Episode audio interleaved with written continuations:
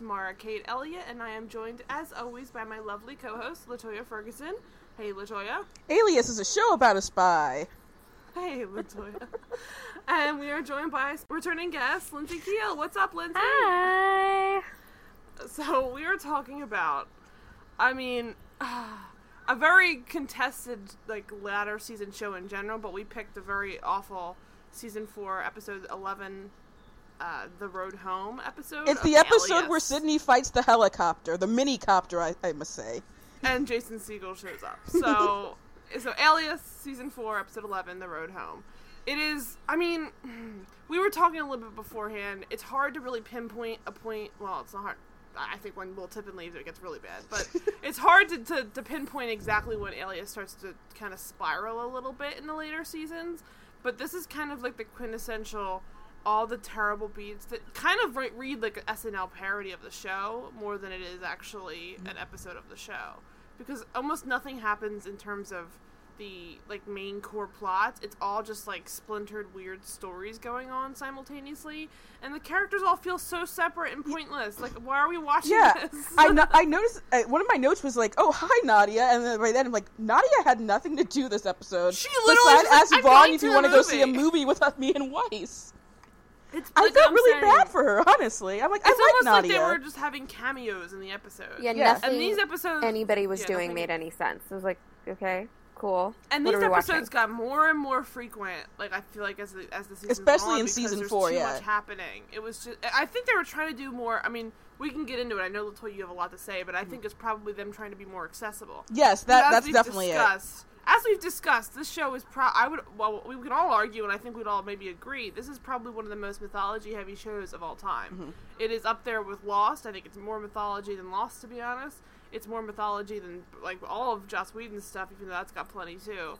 And everyone always just assumes Yeah. it's you know an action show where they happen to have some crazy backstory. It's like no, if you really watch the show, there's like crazy levels of just like you literally have to read Rambaldi. like, like, Yeah. Rambaldi documents, and then Which if was you miss introduced in one the pilot. People always think it was introduced after the fact. Like, no, it, that Oh, was introduced no. in the pilot. that was the show's whole like And you know it's like uh, it's raison d'être. one of the first, if not the first, like heavily serialized network TV show. Yes.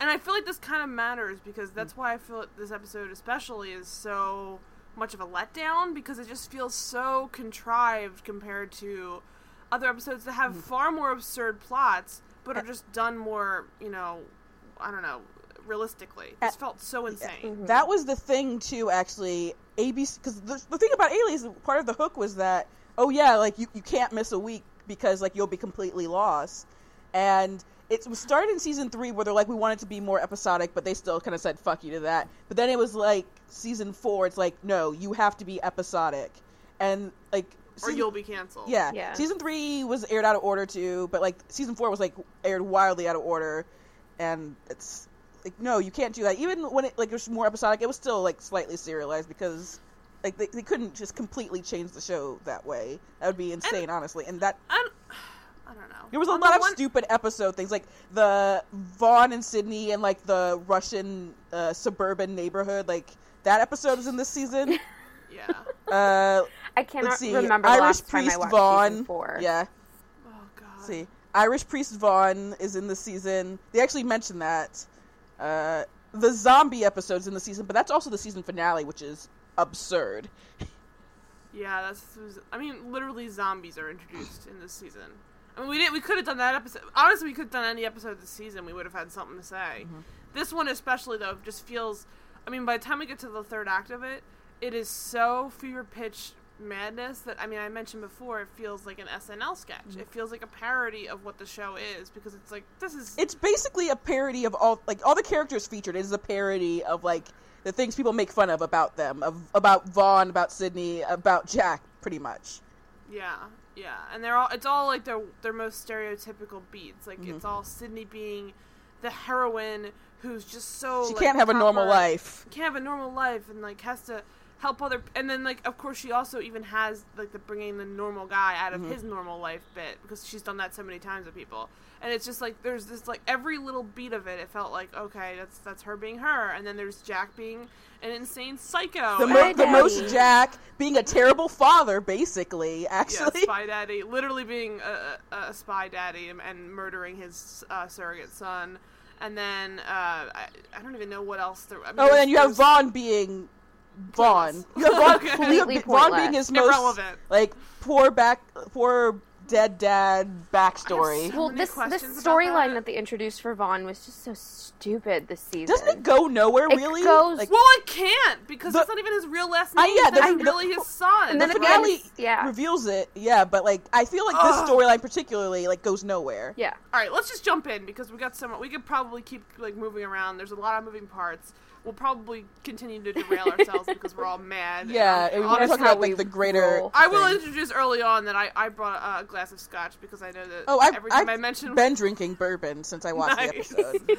Uh, do you have beer, Lindsay? That'd be perfect. I know, right? Scotch, one bourbon, one beer. But um, so I, I every time I mention Will Tippin, I'm gonna take a little sip because it's gonna be bad. It's gonna the only thing that's gonna stop me from absolutely devolving into a Will Tippin discussion because I feel like there's a real reason. I mean, this is the fourth season. It's the only season without a Will Tippin guest appearance, even. So I feel like that plays a factor. But either way, it really doesn't, but I will say, as uh, one of the biggest problems Alias faced in general, besides just I don't even know if it was network interference, but besides that, it's just like getting rid of the personal and just kind of mixing, Yeah. like Yeah. her. So basically, she had no more Will, and obviously no more Francie. She's so no more like, normal friends. Because like Weiss, honestly, I think makes like is a great friend to her, but then eventually even that kind of just goes to the wayside once he finds Nadia. So Right. And and the Will Tippin thing. I mean, I, I bring it up most. Uh.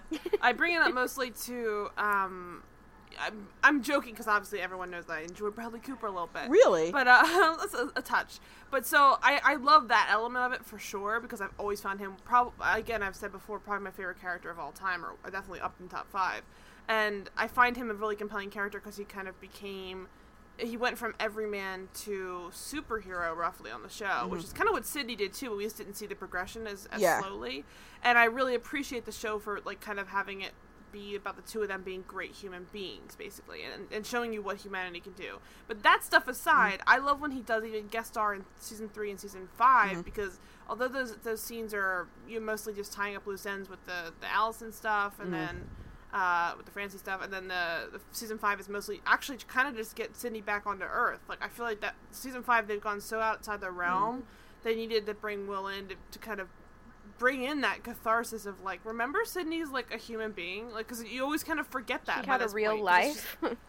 yeah she had a real life and he's somebody who actually cares about her and like it's mm. just obviously everyone on the show does care but they're always there all these weird behind the scenes mm. like i'm not really vaughn and i'm like secretly murdering people Ugh. in angola and not wearing the sweaters like all this type of thing like I, all this stuff is happening while she's got. I mean, these people all care about her, but there's usually so many like ulterior motives at play that uh, even though they care about her, they're pissed at her or or not telling her the truth about things because dot dot dot. Well, Tippin, there's. I mean, at the beginning he's like obviously trying to solve her fiance's murder, but even when he does, you know, talk to uh, to Jack about stuff, he eventually comes clean with her, and then from that point on, he's almost 100% just honest. He's just a, an honest human friend to her, and Exactly. she's got very few people on her on her side that are like that, even when they're her biggest Mm-hmm. allies. Like someone like Jack, who literally would die for her, Never is honest still with keeping her. huge secrets from Yeah. her Yeah. up until the very end. So it's crazy. To me, it's, it's a little bit crazy to me that, that they would bring Mm-hmm. away so much. And then I feel like this this episode is kind of like where the show hits a rut, where it's it's been so long since we've gotten Her with, either like- Will or Francie, mm-hmm. like a real and it- person, a basically. real even Nadia being introduced. You're like, yeah. oh, maybe she'll kind of like it's like, you know. oh no, she's a spy too. It's like again, Weiss is the most normal person there, and he's still a fucking spy. Yeah, and they all like shit on Weiss all the time, but like Weiss compared to like say the Sam in the episode would be a totally different person. Like he would know call signs, he would know all that kind of stuff. Sam doesn't even understand how to like start a car properly or Which. I will a say car. this like I, I'll say Jason Segel's character is technically I would say a positive of the whole thing just as that normal person but because of like the damage is done and they can't follow through with such a character like you'll never see him again and like it's kind of to the detriment because like I would honestly be interested in seeing him be brought into this world, like just as her friend. But Yeah, they can't. They can't do that because again, with. everything's like case of the week, one shot, and like one and done. and it, to me it kind of sucks too because as much as he's likable i guess as the character more or less it's it's kind of tough for me because it's like almost like they were saying remember all those times we did this with with uh, will we did it with francie we did it with marshall we did it with dixon we've done it with basically everyone you've ever met on the show and now we're gonna do it with this random guy too because it's like that's how irrelevant it is to, that. It's, uh, to me i know that this is just a random one-off story but it's almost just like taking this major plot point of her like slowly exposing herself as someone she's is sad about and making it into just sort of a write-off story. I mean, luckily they kind of they make it more, you know, it, it was more like situational, so it wasn't like it was she was like suddenly in not in love with him, but like into him and then doing it. It was more just like her being a good person instead of her being into him or something. But it still felt like, oh, okay, well, now you made like one of those the, the the major plots of the show is Sydney's like having to try and bring them into this life of spydom, and then sort of made it a little bit of a joke. Because I mean, by the end of it, he's almost he He's- is kind of joking about it. Especially like he's able to go back to his normal life, which is insane. I know. It's like, oh, we not did all this. Now go home. Yeah, you can go home. Everything's fine. The dude's Okay. dead. Like it's not like he has any officers or anything who would want to like avenge him. What? I still like that was bullshit. but- Yeah, it's such bullshit. That's so- bullshit.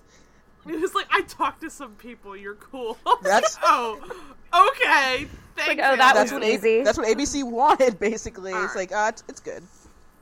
But so anyway, that's a major factor. We're gonna get to that that plot. It's pretty early on, and then it kind of goes throughout the entire episode. But at first, we start out with um Paris. uh, okay, We one of the most infuriating scenes. Oh, Well, can we talk about her red wig? How just it's awful. uh, she looks terrible. She has some great wigs. This is a fucking awful wig. Yeah. It's a it's, It's like a, hideous. it's like librarian Yes. chic or something, but like not even like good librarian. it's like let's make just, like- Jennifer Garner extremely unattractive here for Yeah. no reason whatsoever. It's just Yeah. mean, basically. Yeah, she looks like like like I don't know Boondocks librarian chic, and then she's got like It's like an uh, SNL sketch, like we were saying before. Yeah, it really feels so fake. That's why it's like, so bizarre. And then, and then she comes in, of course, speaking French. And then um, there's a guy who's trying to sell a chip, which I don't remember if this is like an ongoing story. That's part of Not, the not plot of an the ongoing season. story. That it's just all part of this mini copter shit. Yeah. So it's bullshit. This makes me so furious because there's so many things in the show. I mean, not that everything needs to be interconnected, But that was the beauty of the show. It, when you jump in halfway through like this big chip thing, it felt like there was something like I was missing. Yeah, in my And notes, I you actually know, have it written. I can't remember the last time I watched season four, so I have no idea what they're doing right now. Because But that's. I mean, if it's a standalone, you should definitely know. So, Okay, here's the thing I was wondering about. Like, obviously, it's a standalone, and I would say season four is not sophisticated compared to like a season one or season two. But Agreed. did all the like every tech thing they were talking about, everything about the mission, sound like super contrived and like confusing? Because like I understood the point of what they were doing, but as they were saying it, I was lost. yeah, That's why it felt like it was fake. And Like, I've the- rewatched other episodes recently enough where I never felt that way. I think it's just when you get to this point where you, you're, it's like they're running down the same beats of the same story. It feels like they're, they're trying to one up themselves every time. And the stuff with Marshall can always get a little bit much because you got to be really careful. It's, he's the Q if you've never seen the show. He's the James Bond's Q mm-hmm. essentially, where he comes in with the tech, like you know, crazy, funny, like it's a lipstick but turns into a bomb and like all kinds of stuff like that. And and that's fine, but like at some point if you're doing that and you're genuinely like I don't know, not even trying to pretend it's not goofy, then why are we? wa- What does this happen? Like, Yeah. The whole point of before we had They used to be fun. Usually, they used to be fun, and it used to be going. The, the really important part is he was going up against the absolutely deadpan crowd of uh, Sid, Dixon, D- Nick Dixon, Sloane. Sloane, and then eventually Jack, and all of those people have smiled like eight times on the show. So Sydney would often throw him a bone and smile, but Jack and Sloane would never. Oh my god! I mean, Jack and Sloane. I, I mean, to be honest, I would love to watch Jack and Sloane go watch like a comedy show or something because I feel like that'd be amazing. I have such a visceral reaction to that actor now because of Sloane. Like, if I see him in Oh, anything yeah. else, I'm like, I fucking hate you. Yeah. So, so but it's uh, Victor Garber and Ron Rifkin, and those two are absolutely like deadpan. I mean, there have been other things where they're obviously more, you know, animated, but these two characters are they're just they're literally assassin spies who are always changing what side they're on.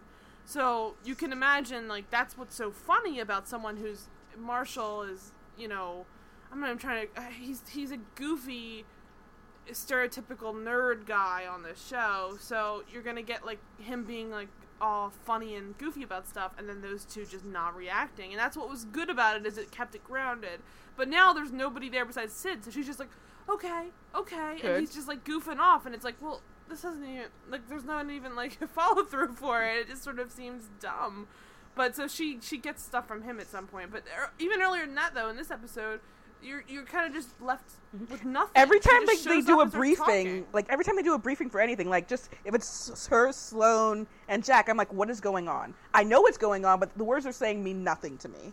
Yeah, it's absolute gibber. And the problem is that you wouldn't need you, you could have that kind of like high level, you know, buzzword military slash government stuff, fine, and weapon weaponize all that stuff, fine. But you have to give us the, the bare bones minimum instruction in the beginning, where we just know what they're talking about, mm-hmm. and then they just continue to like you know you know uh, buzzword it up. Mm. We don't know that in the introduction, so we're just like left at sea for the mm. rest of the episode. I don't understand anything. All I know is it's a helicopter. To Okay, yeah, I think it's a drone, right? It's yeah, kinda it's uh, Sid calls it a next gen sniper, basically. it's uh, basically Captain America: Winter Soldier, yeah. but minimal. I think is the vibe. right now, like uh, for. so from the first scene, all they know is that it's like a biometric weapon that targets a person based on their DNA. So they, they don't know it's a mini copter yet. It's it's a sen- it's the helipads from from Captain Captain America: Winter Soldier Yeah. Mm-hmm. on a smaller scale because it's a it's a helicopter instead of a huge you know ship. But so so that this is gonna be armed. But in the beginning, where there she's just looking for the we don't even know any Yeah. of that. All we know is there's a chip she wants. Yeah, And God And knows this chip can do dude- fucking anything. This dude has no chill. He says, "This is my way out. With this chip, I can buy a new life." And he just keeps going on and on about that. Like, why the You fuck does she dog. care? She's ready to pay this. you, man. It was so weird. It's like, do they know each other? I don't know any of the information here. It felt so bizarre. I, they don't know each other because she's doing a French accent, or at least he, he oh, knows Oh, her well, as this. he knows her as her. Yeah. But it was like, why are you sharing your life story, Again, bro? Yeah. and and again, they- they're in Paris, and yet Vaughn does not speak any French or in his French accent Okay. that's his one skill as an agent. That is his one skill. And I mentioned before, the show is insane for having Michael Ver- Michael Vartan not speak French basically every episode. He It have had an basically entire okay. ulterior life I'm as sorry. French It basically has him speak French every episode. This is the one Oh. exception to that rule. I don't know. I feel like it could have been even more. It was Vaughn's speak one French skill. all the time. Why not? I feel. I, I guess it's partly that I was a little bit like uh, left out because Will Tippin never got to speak Drink. French, and we all know that Bradley Cooper. yeah, drink. Gulp, gulp, gulp. Bradley Cooper is fluent in French, among other languages, thanks to Limitless. Shut But, up. um, The masterpiece. Um, so, yeah, the masterpiece that is Limitless. Um, so he, so he is speaking American accent, just sitting at the bar, while Sydney is. Ab- she's not even really. She speaks French a little bit, but then she just switches to an accent. Mm-hmm. Although, is that guy French? I was so confused. her, I her guess he's I no whatever her like identity is, it's French. I don't know about this and dude. what- I thought the he was dude like has an accent. but Austrian. Whatever the reason is, he's he's speaking with an accent, and she stops speaking He's French. just- she just speaks American. He's with just an speaking accent, a lot, and I just kind of tone him out after. I'm like, you need to calm down, sir. Well, he gets killed pretty much. yeah, it's like, oh, I guess Yes. this guy's not important. then they He's have a Yeah. very public shootout, as they do. The show always does. Earlier, Vaughn had spotted the guy who was going to shoot him, and he like they ran a background check on Mm-hmm. him, and then he came up not matching anything. Vaughn sucks at his job. He didn't do jack that doesn't shit. make any sense because why would it not match anything? Because the minute he, well, the, after he gets caught, he slits his own throat because he doesn't want the guy Sasha Korjev, whatever, to come after him. But like, if that guy has that much of a pull in the in the, if Well- Sasha's gonna know who he is, his name, his face should be recognizable. In the I, if they're looking for criminals, maybe that's the reason why. Because this seems like it was just a guy he picked who he could leverage the family thing. Oh, is that what maybe what it was? Okay. Yeah. I thought, well, he certainly knew how to slit his own throat very well. What I kind of mean- a, every guy Yeah, could do guess he's that. not Laura. important either. It's it's not that hard. If, if you're determined to slit your own throat, you, you, you know how to slit your own throat. I guess, but it was like that was such a. I mean, I guess the dire straits of him not wanting his family to get killed. But I was like, that's a very quick I- jump. It Couldn't they usually kill comes his family as a spy anyway, though? film. he seemed very Probably. determined. Yeah, I don't understand how he thought that was going to. Do you think that that also shows that he's not a professional? Because like, Right. yeah, dude would just kill your family i- because you failed. Or Yeah. like wait five seconds and like talk to them. They're the fucking CIA. They could figure Well, something he doesn't know that. Well, he, he could if he didn't slit his throat upon first meeting. Life Yeah, I and seem death, to jump right to that. Like Jesus, take five seconds. So yeah, Anyway, that so- guy has no chill too. So he, he gets he kills himself. Yeah, so we're back. And then we get introduced as all this stuff is like you know being that's that's the main plot being introduced. We get this stupid flutter of like whisper like I don't even know secrets amongst Vaughn and um and Weiss. oh yeah, after they talk about the father's chip. dumb Yeah, yeah. fucking journal. Who cares? Bill Vaughn. Bill Vaughn is even is Bill Vaughn even a real person? Because Well, 'cause Well, Yeah, then we Michael fi- Vaughn is yeah, then we find the out thing, that like- Vaughn's not even his real name. Like at the end of the season, it's like who? What is happening? Because his dad was like a CIA are agent who like, was killed in action, and like he showed Sydney his dad's name like the first season. So who even knows?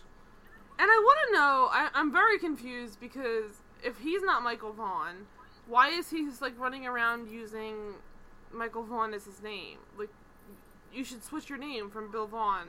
It, it doesn't make sense. I think You know the what I- Wikipedia explains it, but I don't care. Like Yeah, about I the whole Vaughn thing. I don't care about Vaughn. I feel like sucks. what they did with Vaughn this season, giving him this weird backstory with his dad, was just so pointless. It made no sense. I'm like, why? Why are we wasting our time on this? Where did this come it was- from?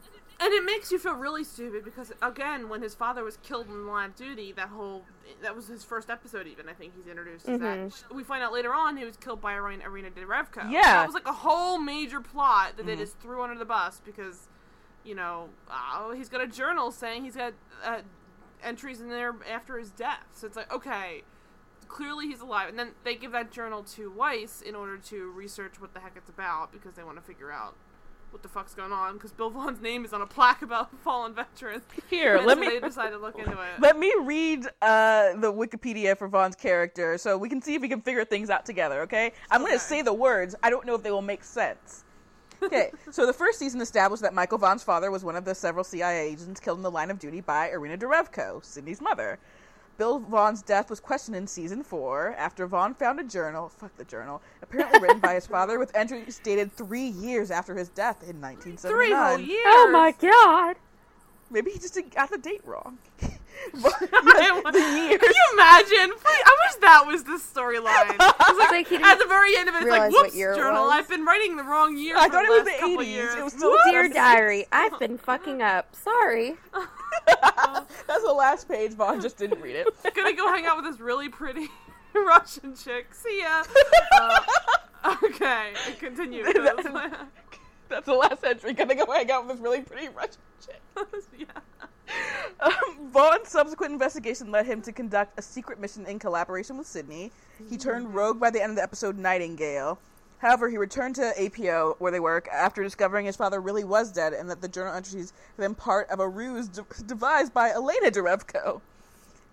So at the end, so yeah, It's just it, garbage. It went It's nowhere. They- They, were fake journal entries, not even just wrong years. God, this is this is what I'm saying. This is Like, I get it. But let's continue with his re- revel- revelation that he's not Michael Vaughn anyway. I know. I like end of the how his fourth name is season- a French name because that's Of his course only it is. skill. Of course it is. It's really his only skill. Andre Michel. like honestly, I want to know how the casting for Michael Vaughn went down because Michael Vartan kind of oh, is I was wish- the worst choice for the role because he only has one skill. and I wish I wish they had them all come in and say, "My name's not really Michael Vaughn." Live. because that's like his most iconic moment, and how pathetic because it's the worst. Vaughn proposed to Sydney, and the two took their long delayed vacation to Santa Barbara. They've been trying to do that since season Santa fucking Barbara. two. Santa Barbara like this- is not like you would think they would go to some destination, but they choose Santa Barbara. I don't think Well, better they go of to Vaughn, Destiny's so all day long. You watch this episode, Lindsay. You know she's seen everything. She's seen all these amazing. not But not things. Santa Barbara. Santa Barbara, ba ba Barbara. During the car Sorry, ride, he confessed that his real name was not Michael Vaughn and implied that his first allegiance was not to the CIA. The season, however, ended in a car crash that cut his explanation short. In the premiere of season 5, Vaughn is taken by an armed group from the crash site. He is thought to be a traitor when he was recovered and reveals his real name is Andre Michaux.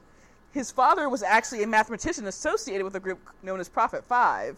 I'm guessing that had something to do with Rambaldi. Seven years ago, he had been approached by a woman named Renée Rienne, whose father worked with Vaughn's at Prophet Five. Well, his name's not really Vaughn, and has since worked with her to uncover more information about the group. At the end of the episode, he was shot by a rogue agent disguised as a CIA executive. Shortly before this, he learned that Sydney was pregnant with a child. Blah blah blah.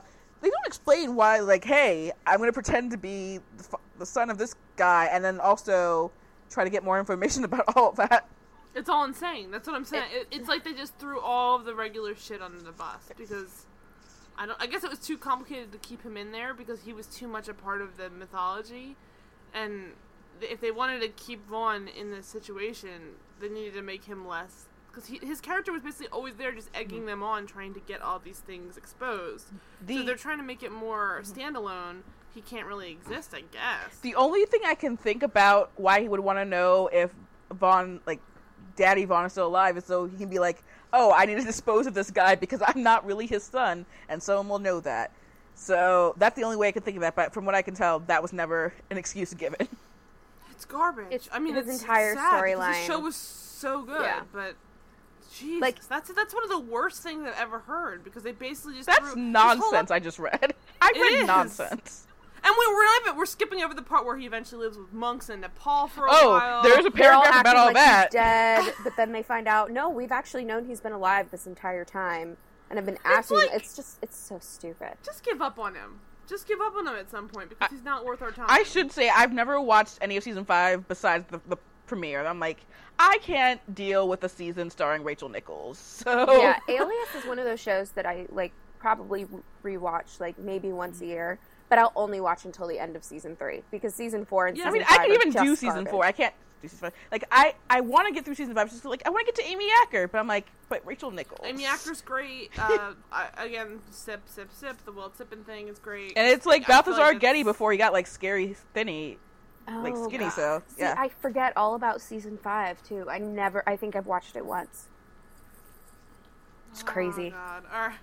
it's, it's- it's- it's ridiculous also because Nadia, Sark, and Weiss they're all recurring characters. They're not regulars anymore. They get dropped too. It's and for what? Exactly. To, yeah, to bring in like all new characters, all new teams because Jennifer Garner is pregnant and can't do stunts anymore. So She could do stunts behind a box. she can do the same Well, flipping, jumping, shooting stuff. Just she'll be behind a bar. They should have made her like director or something. And the thing had is, her yeah, out it orders. gets shitty because ABC made it shitty. Honestly, know. these were their mandates, basically. Like they wanted it more appealing to general audiences or something, and like, screwed it over.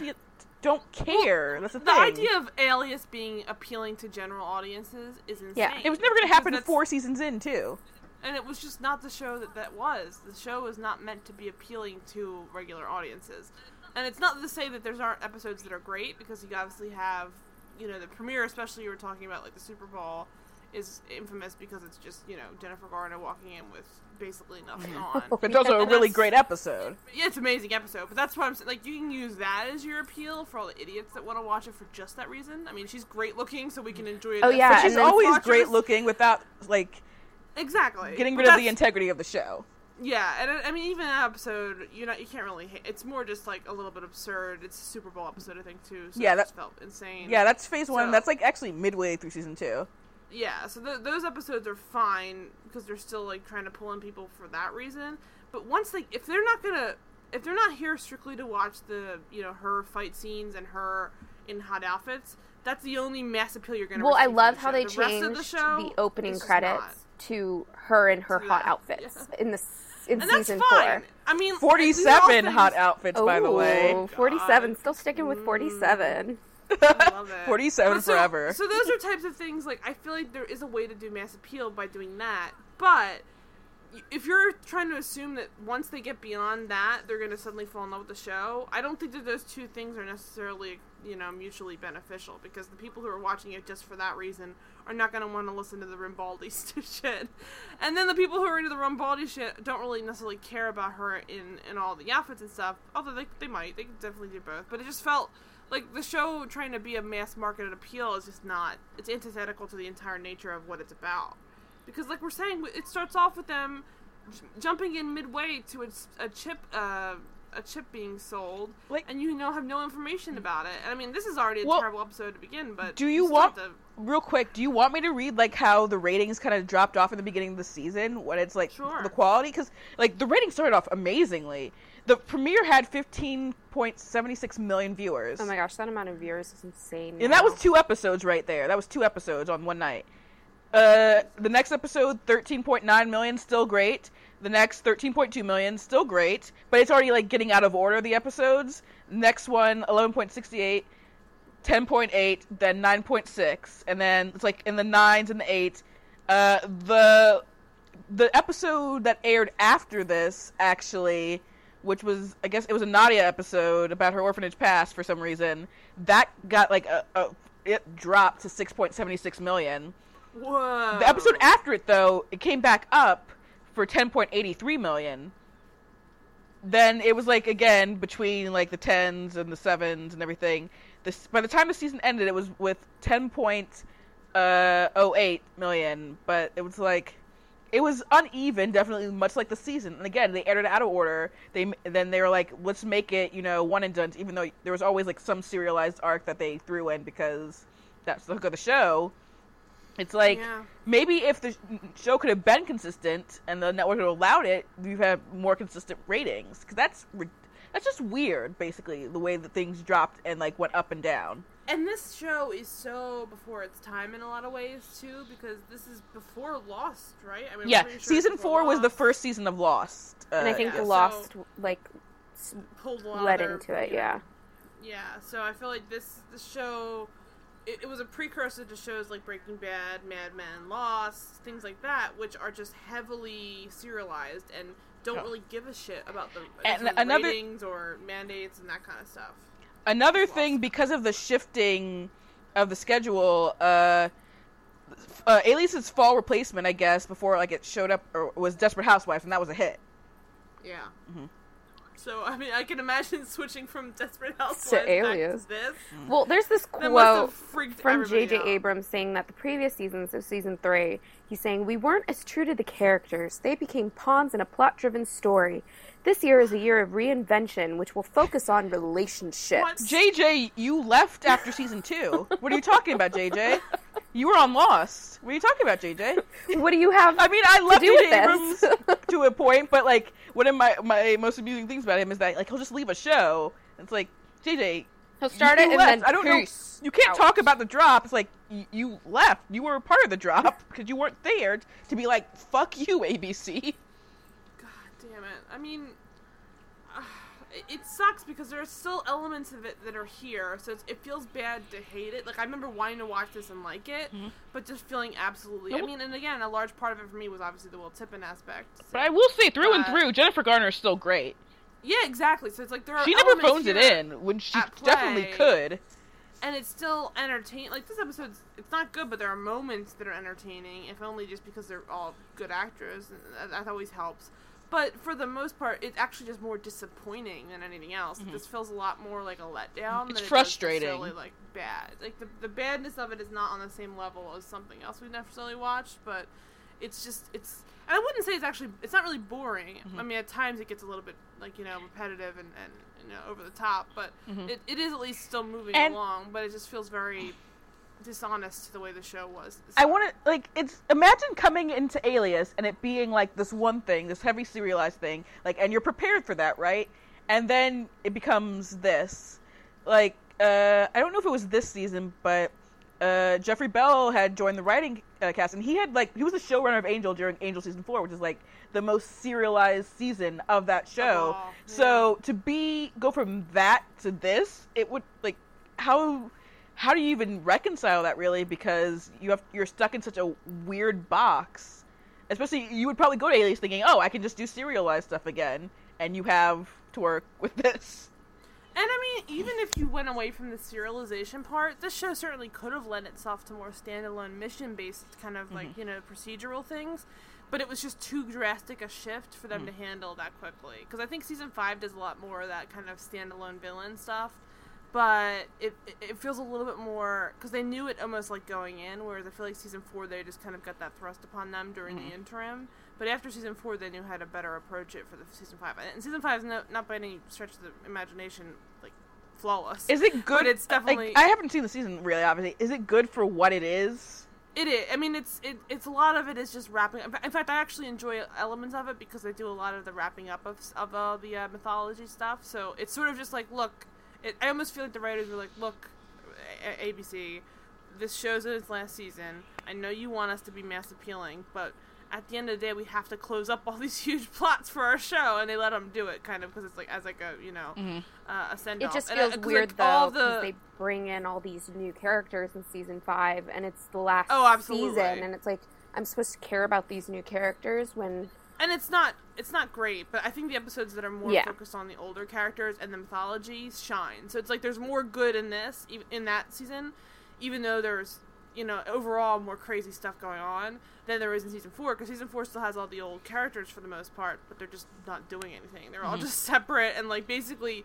I mean, I would I would actually wager that you know there's it's a possibility that Vaughn not Vaughn uh, Michael Vartan and say like uh I don't know if it's true or not, but Victor Garber could have gone in a whole ep- whole episode not even speaking to each other, which is fine. But it's just there are certainly like that's part of what the show was is everybody doing grouping meetings and it was a lot of uh, family spy Mm-hmm. family stuff and it just does not feel like that anymore which is fine i mean the Yeah. show doesn't need to stay the same we don't need it to be the exact same But they're all the so but- separate in this episode. and it's so dramatic a shift. Like it goes from like being all about Ira- Irina and Jack and her sister, and then boom, it's just nothing. Yeah, nothing. so about, I mean, we have the Vaughn family-based. stuff.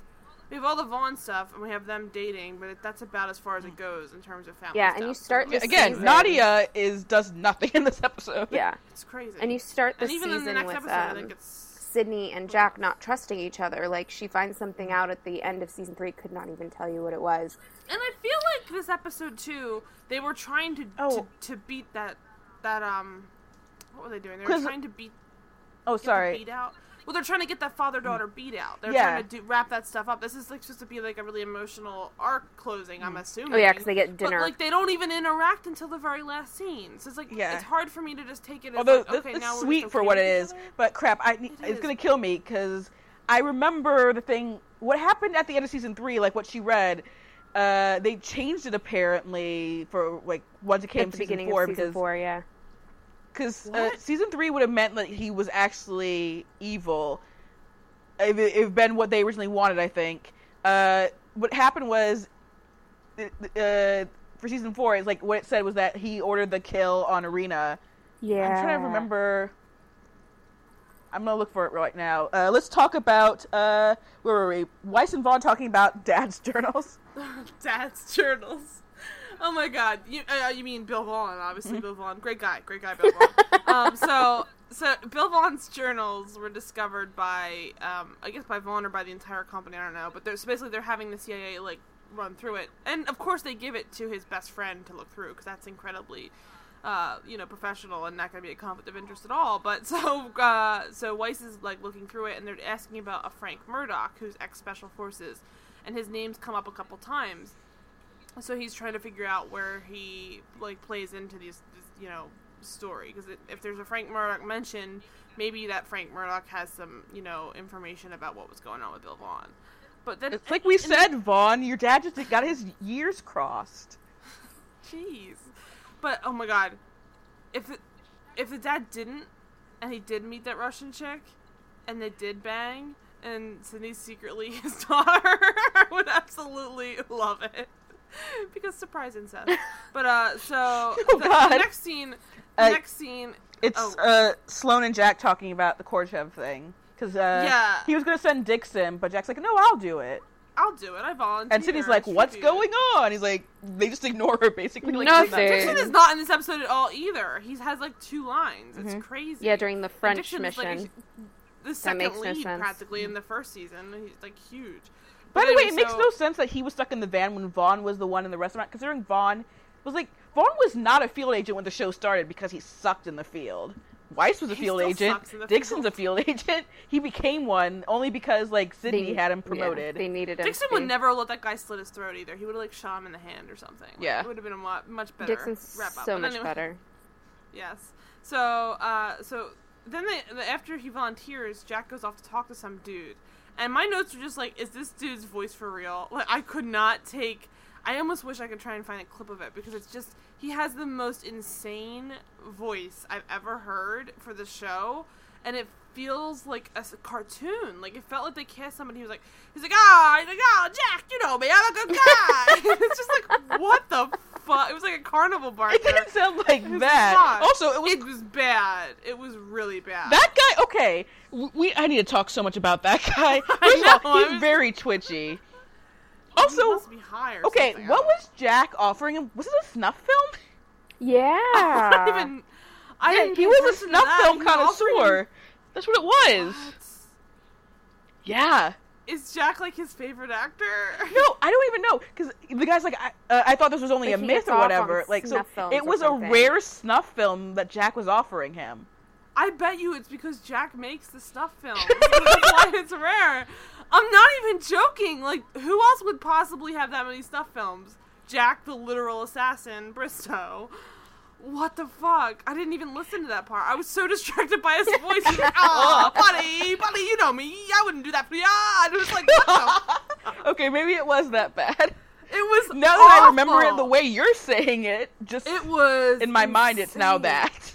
Well, I mean, I was, I had to pause it. I was like, "Is this, re- is this serious?" That's why I thought we actually chose the episode. I thought it was like almost like they were trying to do a comedy bit, but they weren't. It was never played for comedy at all. It was just like he was just a regular informant, and I was just like, "Oh, they happened to cast someone who just doesn't know how to pronounce words."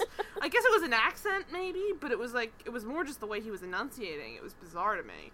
And Jack is just all super serious, and this guy's just like, like basically like climbing up the wall the way he was acting. It was crazy. And uh, so he gives him that in order to get information on where to find this Sasha Courage, Korjev or whatever. We'll just call him Sasha from now on. But uh, he he's looking for Sasha the whole time and doesn't know where to find him. So this guy might have a, you know a lead. But meanwhile, also speaking of people who don't know how to act in the in locations they're at, Sydney, Sydney is in a rock club in where are they at? Is it in Austria? Uh, yeah, that's that's the Austria thing, and I do. I, I must say, I love in in Marshall's Russia. briefing. Oh, Marshall's No, they're briefing, always in. Prague. uh, Marshall's briefing is like, "What is it with these guys and nightclubs?" And I actually love that line because Yeah. seriously, But also, like when she's in the nightclub, it's a nightclub slash rock club because they're playing just like it sounds like kind of like a Pearl Jammy generic. Like that could be DVD replacement. You never know. Oh, that's very true. But it just felt very generic, like just rock music. And she's trying to like hang out and look like I don't know, like she's a professional spy. And she's standing there and she's like doing the worst job of like shaking back and forth to the rock music awkwardly. But like, I know She's, like, really dance, 'cause bopping She it. dances all the time. I was enjoying was- the bopping. Honestly, I'm like, that's Oh, it was adorable. It was, so. I mean, I get it, but it was also just like you're a professional spy. Look a little bit more at home. She's trying. To, she's trying to look like just a normal girl. You know. You know how it is. Yeah, we Yes, have that uh, exact so- problem. Yeah, exactly. And then so of course she sees from across the room, um, uh, Jason Segel as Sam. So this is Jason Segel pre, I guess it's pre How I Met Your Mother, or at least around the same time. He's got a This- goatee. yeah, this is it's like this. is, possible. Uh, was, like, this his- 2005, this was- right? This is like right before it, right? This was before like his first. He wasn't in movies yet at this point. Yeah, this was like right before because that was also 2005. How I Met Your Mother when it premiered. So this is like right before he booked that, I guess. I bet you he might have even booked it based on this because he has a very similar character. It's basically Marshall living in Austria, and Uh, and, but- Completely to- Marshall's from Rochester with that fucking accent. He, it, wa- he had an accent for five seconds. I know when he said Ro- when he said. Rochester or whatever, Rochester. Rochester. and then it went away. And then just just dropped it like a- immediately. I was like, "Thank Good you job, for that, Jason Jason Segel, you did your I job. I feel like that was him also. Just he was auto. He was correcting the script. Like I'm not. I'm not speaking in an accent this whole time. But so it's really it's kind of bizarre because basically he's in Austria and everyone else there is speaking German, I think, or at least Austrian, or some some foreign language. If it's not if it's not German, it, there's you know it's international.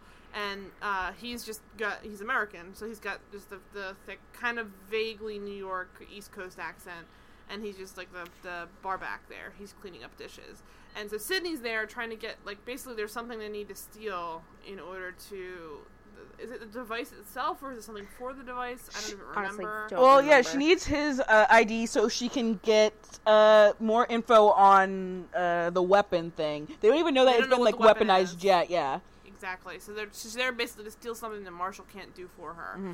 And so she's just oh, and then she hears him speaking American, so she walks up to him, seeing he's also uh, you know an employee. She can take his his uh, little card, Mm-hmm. his sign-in card.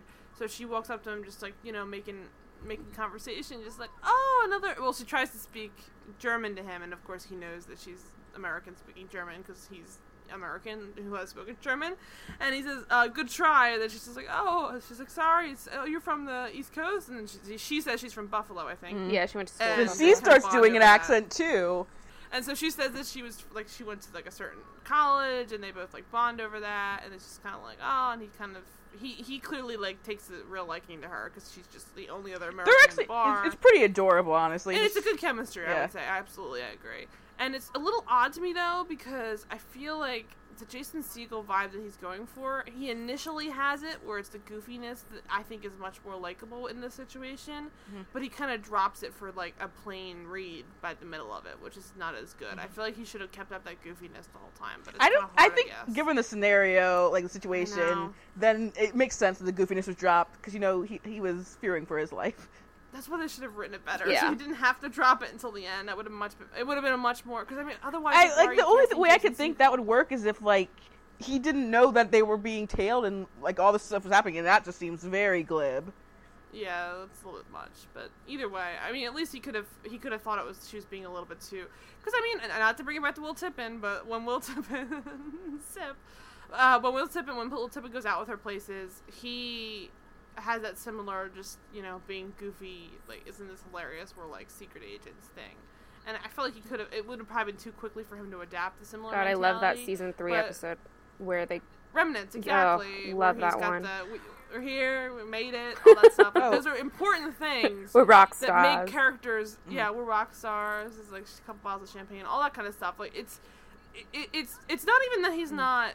He can still be goofy, but he has to be goofy in a character instead. So maybe maybe if he if he can't be goofy in the in the you know person to person conversation, Mm-hmm. if you make him into his whatever alias he needs to use, then he could be goofy again. Yeah. you know what I mean. That's where I thought they, they missed it. They missed the opportunity to have him just be a normal guy again. But again, Oh. it was very very short notice. So, I mean, it's at least a little more understandable. I do want to interrupt, interrupt real quick. I don't think I, I have still haven't found the original things uh, that said it, but as for what uh, Sydney had read in the season three finale, then it's like, oh no, he just killed Irina, blah blah blah. I think the, what it what Risley had said was that he was the one who not like he didn't just run her through Project Christmas, you know, uh, preparing the kids Oh, to be like super yeah.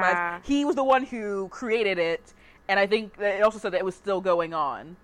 So Wait, are you, are you telling me forgot that's about not, that Project- didn't actually happen? no, now? that was what was supposed to have happened. Uh, I thought that did happen. like she had found out in season three that he had put her through Project Christmas, but she wasn't aware that he was the one who had created it and that he was possibly still doing it, which was what it was supposed to say going into the season instead of the whole "oh he killed my mom" thing or yeah, had they her completely killed. changed it They- before the season started. Yeah, because they didn't want to make him like irredeemable, basically. Like thought the, the network didn't want to make him irredeemable. I think uh, Yeah. the show wanted to, wanted to do that though.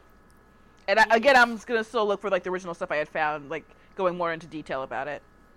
Yeah, and I would. I mean, I understand their their desire to keep him redeemable, but I still kind of always. I, I love when they make. I I'd also believe Jack to be the double agent far more than I believe Vaughn. It's almost like they, just, they skirted that over and gave it to Vaughn to do, and it's just not nearly as. It doesn't make. 'cause, I mean, if you've ever watched the show.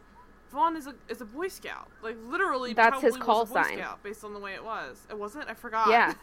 so Boy there you go. Scout. It says everything. Boy Scout. Like he is. And then, that, of course, everyone always would say like that's the person you least suspect or something. But it's like no, it's just it's actually just more like his acting style. Like I don't suspect him at all. In fact, I I could totally believe him as being like some French spy, but he has the acting style where It's just like everything you would know about Vaughn prior to it wouldn't like suggest any of the nonsense that happens. and not even just that though. It just felt to me like obviously he uh, he's played French, he's played you know th- different roles, but I feel like Michael Vartan's strengths are usually to play the same character doing the same. Like he's a very one note actor, and that's not to be that, that's not totally an insult. It just means that he's good at doing one thing. It's not really good to, to have him just suddenly be another person because his his his, That's nat- not his acting is so naturalistic. It doesn't seem real that a person would be Which things works, like I think, for Vaughn in some regards, especially when he was her CIA handler. But I think it also is a big hindrance to the character in the long run. Oh, yeah, as, as like, if he's going to be a spy on the level of the rest of them, it then it just rings false because again, he has. Sorry, he, he has really no talents. The, the character has the talent love- besides Oh, doing a? French accent, speak speaking French. Like I think it's season three. He does like a British accent once, and it's fine, whatever.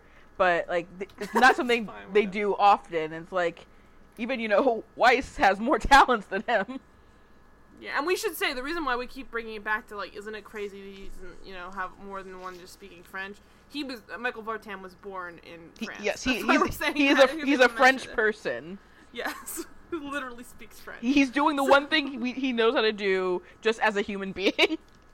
and and he's he does a really good job of. uh, We're saying Boy Scout. He's French. He's not technically a Boy Scout at all. So he is okay at switching out roles. But when you're not, either you, he he has to switch out a role as the entire core of a character. I don't think he's as as adept at say like a Victor Garber who can go back and forth and you never know what's really going on. Whereas I think he he plays a lot of what he's thinking on his sleeve.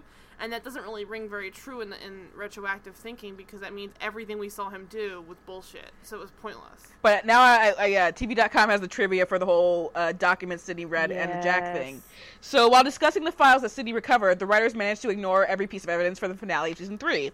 So here's the evidence. Yeah, it's much. It's even worse than the whole uh, Project Christmas thing. You have Lauren shouting, "We're all pawns in the same Oh, game." yes. The only difference is I know who controls me.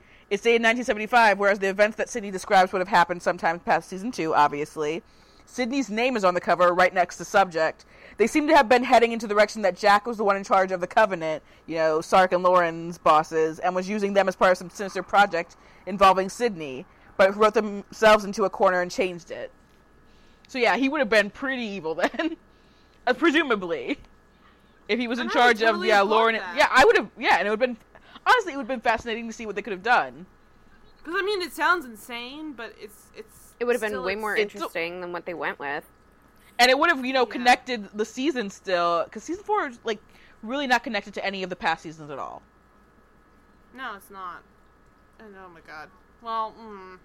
but so I don't know. I, I feel like I actually I like them, I like a lot like about that's just sorry I, I like a lot about season three and then the stuff I liked though ABC was like this is getting No, too fine. intense this is getting too dense just stop it Yeah, I pretty feel like a lot of people don't actually like season three. I love season three. Like I really enjoyed where they went with it. I thought, like her her alias when she's missing for all those years I love that stuff yeah, they, just- that was they the- cut it all off man. because ABC hated it and they Yeah. wanted, I loved it They revealed it sooner than they meant Mm-hmm. to. she's killing people and like they they Sleeping back with Will Tippin. Calm I mean, they backtrack on that of course because of the mandates it's like no this is Bullshit. fascinating Wait, are you saying they backtracked on her? No, the back. They oh my god, they back they backtrack on her killing people when she like those years she was missing. oh, okay. Yeah, that I that was like, they absolutely that storyline was supposed to be drawn out a lot more, and then they were like, "Nah, let's let's reveal it sooner." I was like, "Okay." It's just boring because that was a huge. That was one of my could've been- favorite It would have been a lot more. I- it I really- been a I lot more loved it, yeah. sophisticated To reveal. Oh fucking hell! God damn it, ABC! I hate networks. Come to Netflix. networks. You Alias. suck. Fuck you. Netflix is renewing Alias for a, a redone third season. Oh, Thanks, God, Netflix. You the best. God. Oh my god. Anyway, so let's let's, let's try and get back to so we We we can, we're yeah, but we're so- at the point where they meet, which is kind of the major plot of the whole. it's really a meet cute. It's a shame she has to be like, I have a boyfriend because she does have a boyfriend. Sadly, it's Vaughn. She's dating Vaughn at this point. Yes, they're I dating. They're always on and off. Who even fucking knows with them? So uh, he's he's basically just um, an American in Germany too. They both are they're bonding over that, and then uh, she decides to. Well, he he's he's up in her business, kind of just like, hey, um, so I'm kind of into you. He, I've been he, here for six months. I he don't know compliments anybody." those that smile and those dimples. It's like, aw.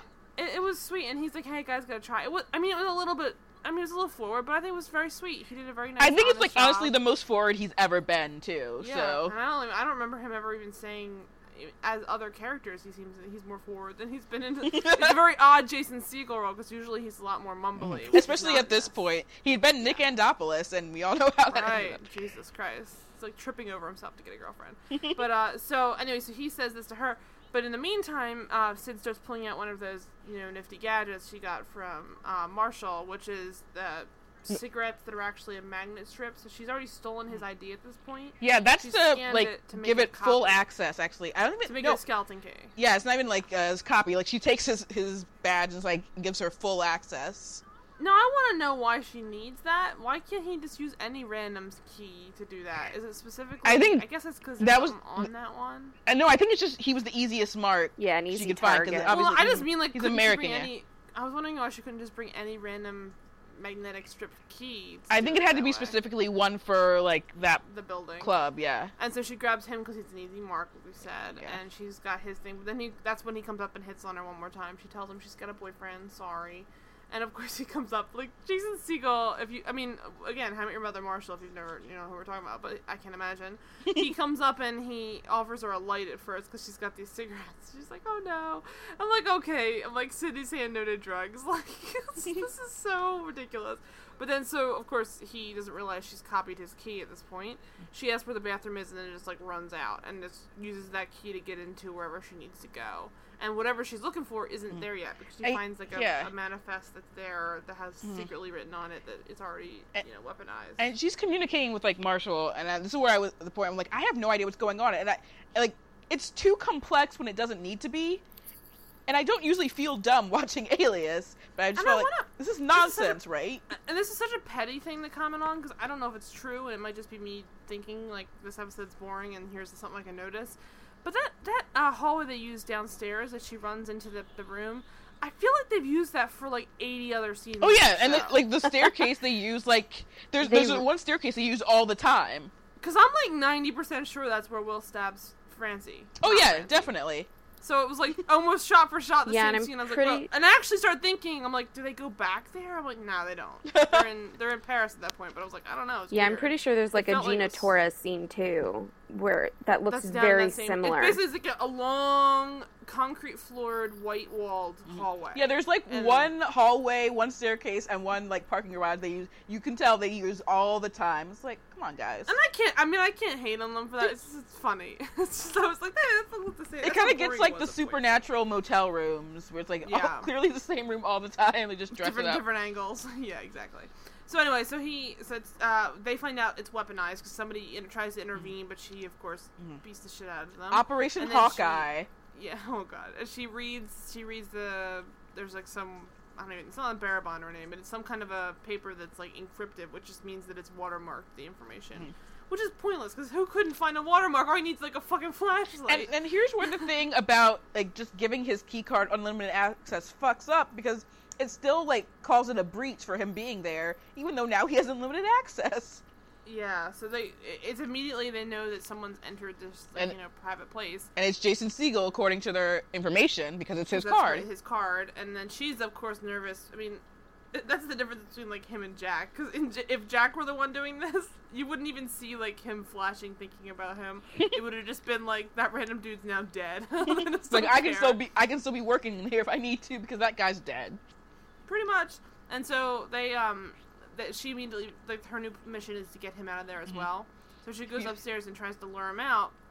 But Although, not we find out before that too that the that the um the weapon that they're looking for is at the DeLong Pre shipping yard, so she's got to move. They've got to get out of there. Which I, immediately I was just like DeLongpre, and I was just thinking Veronica Mars shit. it was really weird. I was like, oh my god, rip. Amelia DeLongpre. I, I remember how poor many times dead we heard body. Clarence Wiedman say DeLongpre, And then she ended up in an ice was chest at a Yeah. motel. Yes, yes, rip. Okay, Anyway. yeah, the way Clarence Wiedman said her name was always Uh, thumbs always. up. And he would say it like once an episode for a while, and it was like in every pre like previously on, and it was just It's a long break. uh, so, so they go to the they go to the they're going to the shipping yard, but she's gonna get him out of there, and of course he's working still, so she he doesn't really want to.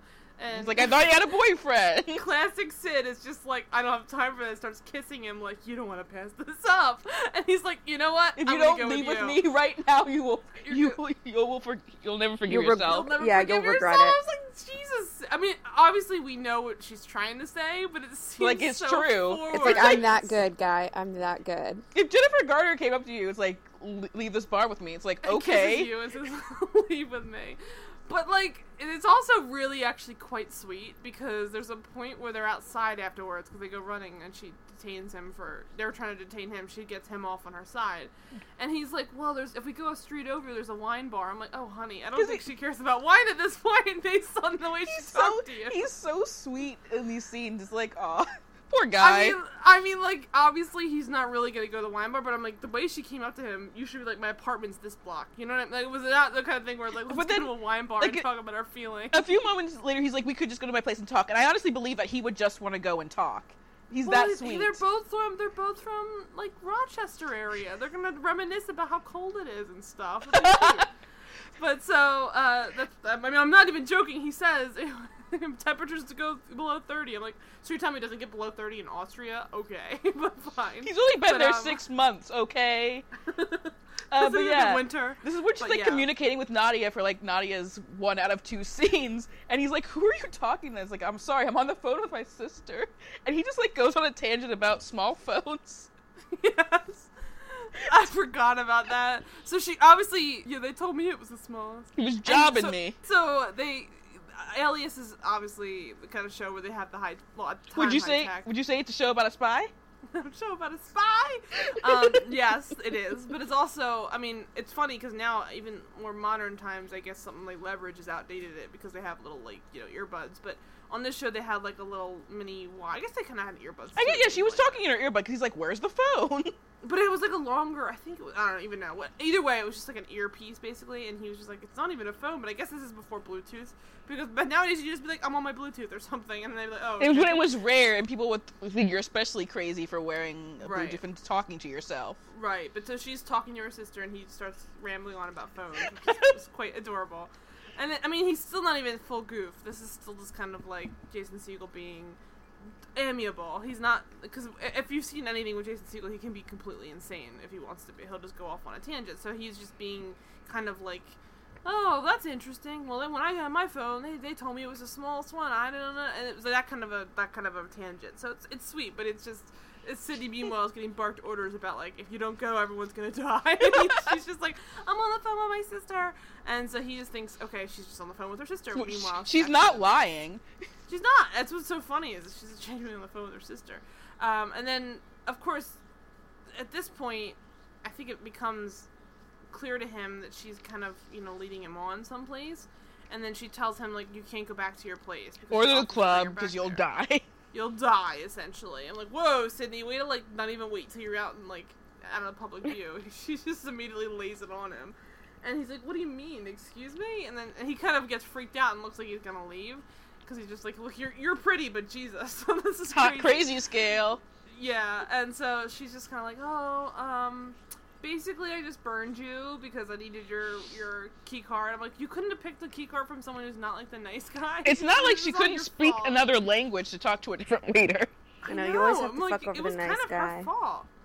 And so, so she, and then and, like genuinely the nice guy too, not even like nice guy. But so he, he's now kind of like sh- like shit out of luck. So she's just, you're gonna have to tag along with me until I get you get you get you um like to a safe house essentially. And he's like, "How do I know you're not the bad guy?" And she's like, "If I was one of the bad guys, you'd already be, be, dead." It's like, "Yeah, you would." Already be dead. He's just like, and he Badass honestly, bitch. you know, he's at least a decent character because he believes her. Because like some people would probably be like, okay, Sid, but it's, he's like, okay, Okay, little lady. And he hasn't seen her actually like punch anybody or anything. He just trusts her based on. I mean, she doesn't look like a liar. I guess maybe that's where he's coming from, even though she's a professional liar. Um, so he he goes to, along with her, and then of course. As that's happening, we get the much wanted uh, follow up scene about I- Bill Vaughn. I Bill literally Vaughn's kid Vaughn. Wrote in my notes, San Diego, Vaughn's boring storyline. Like I, I mean, I understand. I don't want to keep going back to this too much, but I have one little thing to say because I just Uh, we were saying it doesn't make sense because they immediately throw us out, the, out of the window. We mean that just in in the sense of just you know why did they even bother? But it's also like why is this Vaughn trying to research what happened to his father, Bill Vaughn, when he, that's not really even his father? This is happening outside of the CIA. He's not on duty. He goes off on his free time, and we see it. Like, why is this happening? Why wouldn't he just tell people he talked to this guy and then never actually go talk to him because he's not really Michael Vaughn? Yeah, the Well, why don't why doesn't he just not bring it up to anyone in the first place?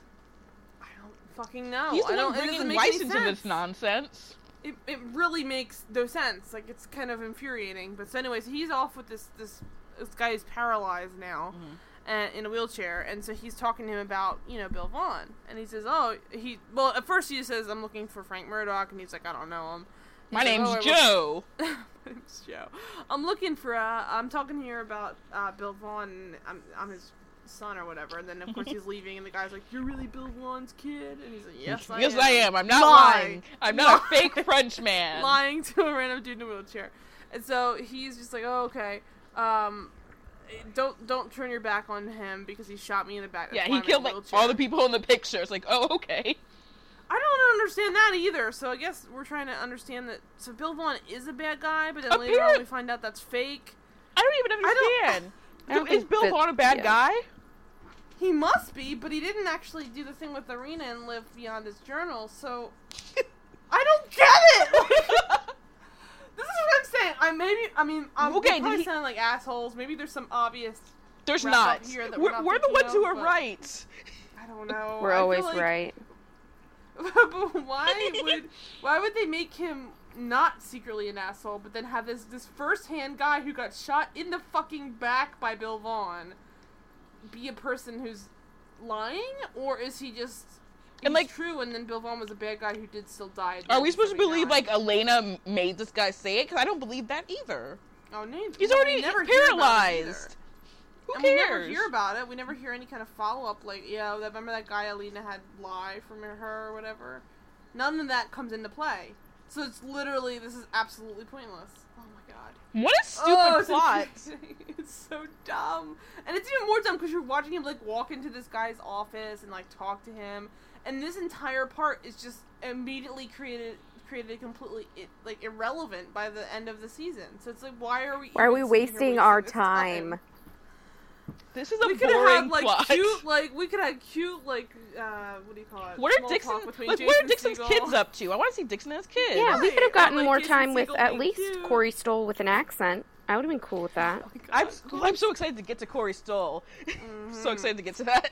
So well, so so that hap- the, the Frank Murdoch shit happens. He just tells him not to turn your back on him because he'll shoot you in the back too, and that's kind of that wraps up the plot. They don't even really go back to it. It's just like all right, Yeah, because Vaughn like tells like, nope, cares? nope, I didn't meet the guy, or like the guy didn't have any info. And then it's like, no, I won't go see the movie with you, Nadia. And he like pushes her over. And fucking Vaughn.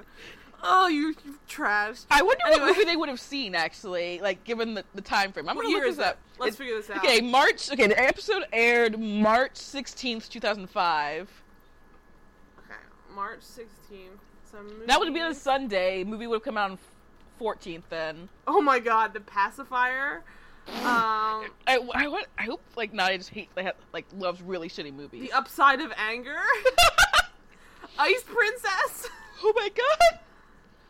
Uh, everything else. Yeah, that week- was a little bit later, but yeah, that week then let's see. maybe February, Robots, February, late February. Let's see. Hostage. Cursed. Be cool. Diary of a like, Mad at- Black Diary of a mad Woman. black woman. They probably would have seen Be Cool, honestly. Son of the mask. but they would have Son been of the very mask. disappointed in that sequel.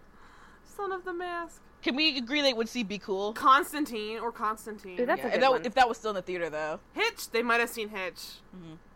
Hitch seems a lot more likely. I know it's probably in, in theaters for a month. They either Oh, saw man, Hitch or something- Be Cool, I think. Or the wedding date. I'm glad the we, wedding date. glad we figured that out. Jesus. I want to know.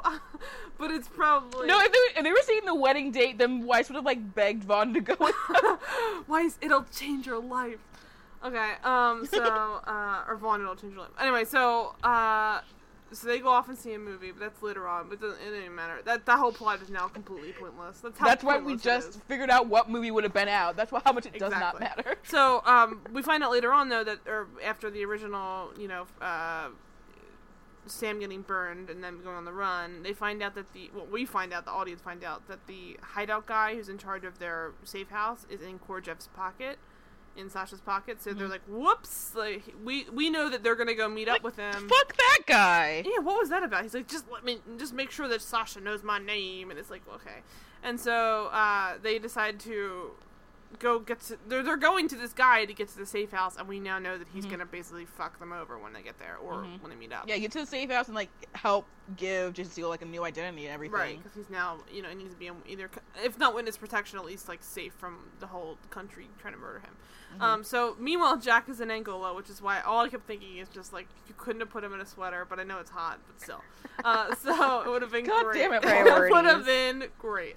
So he goes. You're a mess. He goes up, starts asking for Sasha. Immediately gets like punched out. Puts a ba- they put a bag over his head, throw him in an SUV, and then bring him upriver.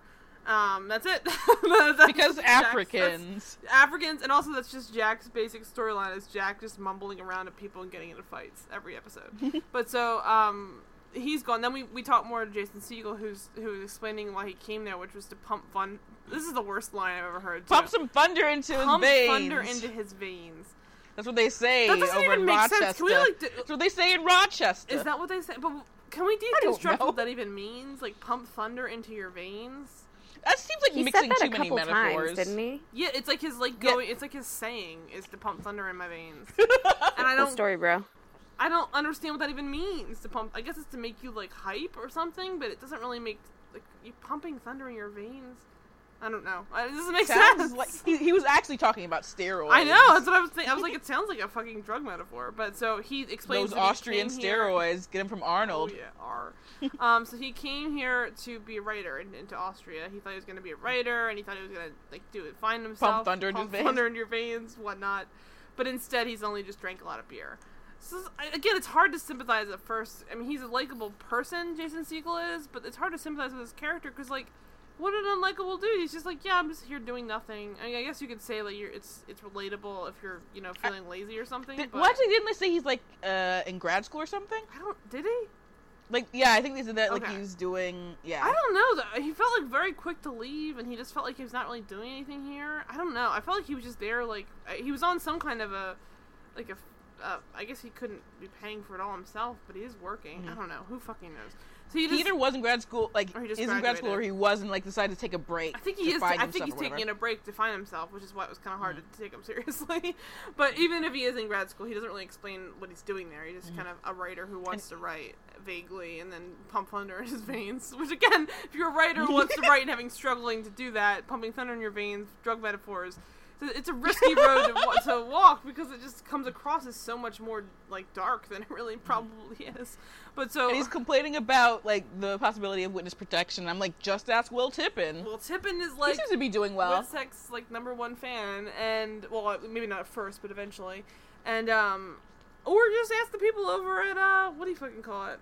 Uh, in plain sight. Like, Jesus. They all suck at witness protection. That was the point of the I show. know, but so uh, so he he's not thrilled about it because it means he won't see his mom anymore. But I'm like, you know, I watched in plain sight too, uh, Sam, and They were always seeing people, and that's why they all sucked at that, or they could just arrange for all of them to go at once Mm-hmm. if it was if it was a really really dire situation. Yeah. But so uh, Because if, if he's not safe, his family's not safe either. Exactly. And so his his mom won't be seeing him, and he's like, I don't know how to handle it. She won't be able to take this. And Pump some thunder into her veins. oh god, Oh. fuck. God. So she she basically um she just kind of nods the whole time. She's just being polite. it's like, what am I gonna do about yeah, this? and she's just like, "Sorry, I ruined your life, guy," because she just does. She did. Hey, my friend's here. And then the the the safe house guy pulls up. We know it's about to be a double cross, and Sid also has good instincts. Mm. she figures it out because he's shifty as fuck. like on the phone she's like whatever but she we find out she didn't know him that's why she was kind of annoyed because well, Mm. more than that it's just because he was she's being betrayed because she didn't know him she was he was a contact of hers so Mm-hmm. so she he gives her a kiss and they're just like oh okay and they're walking for the car and then she just beats the shit out of them both because she could tell that something's up and She like fucking wrecks him with like the car, car door. It's amazing. great. And and of course Sam is there like, what the fuck did I just want? Because up until this point, it's been weird. It's been a lot of like you're gonna get murdered stuff. But she he's not seen her in action, so to see her like beat the shit out of two two men in the middle of the night is probably terrifying. And I mean, I'd be terrified regardless of if you've known her or not. So he was just kind of like, okay, I'm gonna go. And then she's like, He's no, like, I'm not going anywhere with you. You just like murdered two that dudes, guy. basically. But like, she's obviously the safest person to be with. Look what she did to that guy. And then, uh, so she, so she basically says, "Look, you gotta come with me, otherwise you will get murdered." And I know my my contacts aren't really as good now. It's kind of like I had to babysit you myself because otherwise you'll be a sitting duck. And he's just like, "Okay." So she asks if there's another way to get to the DeLongpre shipping yard. Um, and he suggests the metro because he's even, he's only been there for six months and knows all about secret back roads to downtown Austria shipyard. He's not a damn spy, Sydney. Yeah. So so he says like let's go to the metro, which I felt like I could isolate that and use that for metro ads. Like the way he says it is just like let's go to the metro, and they both He also warns her, I don't have any skills in the, in the physical, physical sense. I was like, what the fuck does that mean? And then she's like, I got you, don't worry. you watched her just beat the shit out of two grown men. What do you even care that you're not gonna be able to? You can't what throw a punch? I guess is what he's trying to say. And it's like neither can Vaughn. oh, Vaughn, you useless sack of potatoes. Um, so, so they're just like, uh, okay, we're gonna go off and you know stop the weapon because he kind of now is getting a little more information because she's been kind of vague about even who she works for, but now she's kind of telling him like, look, there's a weapon that's gonna kill a lot of people. The reason why I'm here is this. I'm sorry that you're in this situation now, but I have to do this. So either you need to deal with dying on your own, or you're coming with me. And he just agrees to, to help, and then they go off to get that. But also in the meantime, Jack and Sasha are BFFs secretly, like genuinely. Like Sasha, I feel like you just her a buried the lead that Sasha was Corey. So I mean, we already said it, but like Yeah, to remind people, Sasha is Corey Stoll doing With an accent. an accent. And Oh, with I an was just. I'm like, holy, I, I forgot it was Corey Stoll. I'm like, oh fuck, the strain is picking on me now because of course me, uh, Mía Maestro and both Corey Stoll are the stars of the strain. It's like, no, you brought that shitty show here. oh god, yeah. So, I mean, I love Corey Stoll, but and I was happy he was not wearing a wig at least. Oh yeah. Oh god. Better yeah. without So the he- wig. It's always better without the wig. Or at least give him like I don't understand how that show doesn't like at least give him his Ernest Hemingway wig then. It's Like- like he doesn't even. I mean, I guess he has a vaguely international look, but it felt like such a weird accent to have. I don't know. I just could tell he was from like New York or wherever. It just felt very put on. I guess I should say. I don't know. But so he shows up. It wasn't as bad as the shifty guy from earlier yeah, though. that was insane. That was next level. But so um, he shows up, and at first Jack is just kind of you know kicked into his into his view, like like look who we found knocking up at the door, and his whole thing is that uh, he and Jack worked together before, like CIA. When he says CIA, is it actual CIA or is it SD think six? I would assume it was SD SD6. it must have been because. because. Which kind of sucks. I, I assume it was did know. CIA because eh, just because he says that they grew separate because of like the way he was changing basically to be evil. That's what makes me think CIA. But it could have just been SD6 because you know it was destroyed. So does this guy think he's worked for the CIA and been like bragging to people about it? Yeah, I, It's- it's regardless whether he did or he didn't, he thinks he did. Oh my god, that's kind of fucked up. Yeah. And so And it gets even more fucked up when you realize he looks at Jack like a father. yeah, and he looks at Jack like like I mean not even like we're we're not even just exaggerating. Like he thinks Jack's great. Like I was like Jack and Sasha BFFs. This dude like legitimately is obsessed with Jack. Like Jack changed his life. Jack taught him how to be a mm-hmm. criminal, basically. Everything Sasha's done is to impress his dad, basically, is what he says. Which makes sense because that's how I mean I anyone who would Jack as a father must be like that. Jesus Christ. Every all the men the, all the men and women on the show that meet Jack are trying to impress him in some Bye, way. Daddy. and poor Vaughn never will. Fucking yeah, right, Vaughn. The only, the only time Vaughn ever like tr- slightly impresses uh, Jack is when he almost dies. Um, I will, like, honestly, Jack sees Will more as a son than he sees Yes, Vaughn I mean, a I was about to bring it up. Like, I think Will is the is the closest Jack ever got to someone that he he. I mean, I don't want to get weird about like Sydney and Will and all that stuff, but I feel like Jack looked at Will as the best version of all of them. And I think a lot of them all did that with Will because Will was the best version of most of them. I, I think Sydney was close to that too, but she got her hands real dirty by the start of the season, and then she was recruited wrongly for the different agency and stuff. If Sydney had gone straight to the CIA the whole time, that's who it's the Will Tippin in them all. Which even Will Mhm. Tippin got kind of tricked at first with the, the whole SD6 shit, but like in the long run, he's a character who pretty early on just becomes a really good person. So I think Jack and Jack and the men on the show, they're always this kind of like you know, they're, they, they, he has a very masculine fatherly energy, and I think Will Tippin because he gets trained by Will, but like Will basically gets trained on what to do by Jack because he's trying to become part of because he can't get a job at this point because of course he's discredited himself as a drug mm-hmm. addict because he didn't want Yeah, to he loves those drugs, you yeah, know. heroin. Um, and so he he goes into rehab, and then all that stuff was all, it was just shown that SD6 was fake.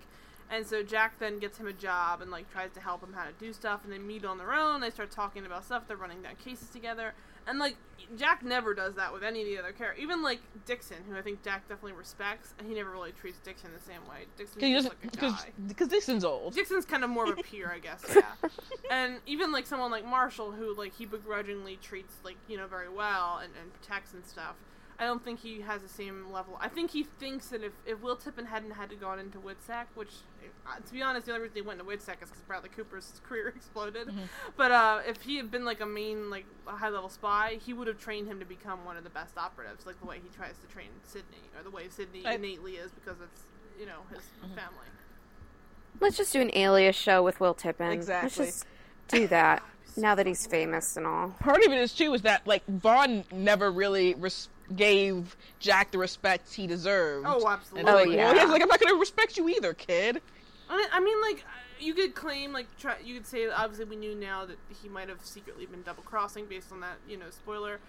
But I mean, even when he first meets him and then he finds out all this information about his backstory and stuff, Vaughn is always just very suspect of, of Jack. Because he, he tries to like fights in his battles for her basically, and and I like, hate no. that. I, that's the thing I like about Will. I mean, not to keep bringing up Will because I'll be drunk by the end of this, but like, she, sh Will always let Sydney be Sydney. Like he always never tried to tell her what to do, and that's one of the big. And even when he goes to meet her later on in season three and season five.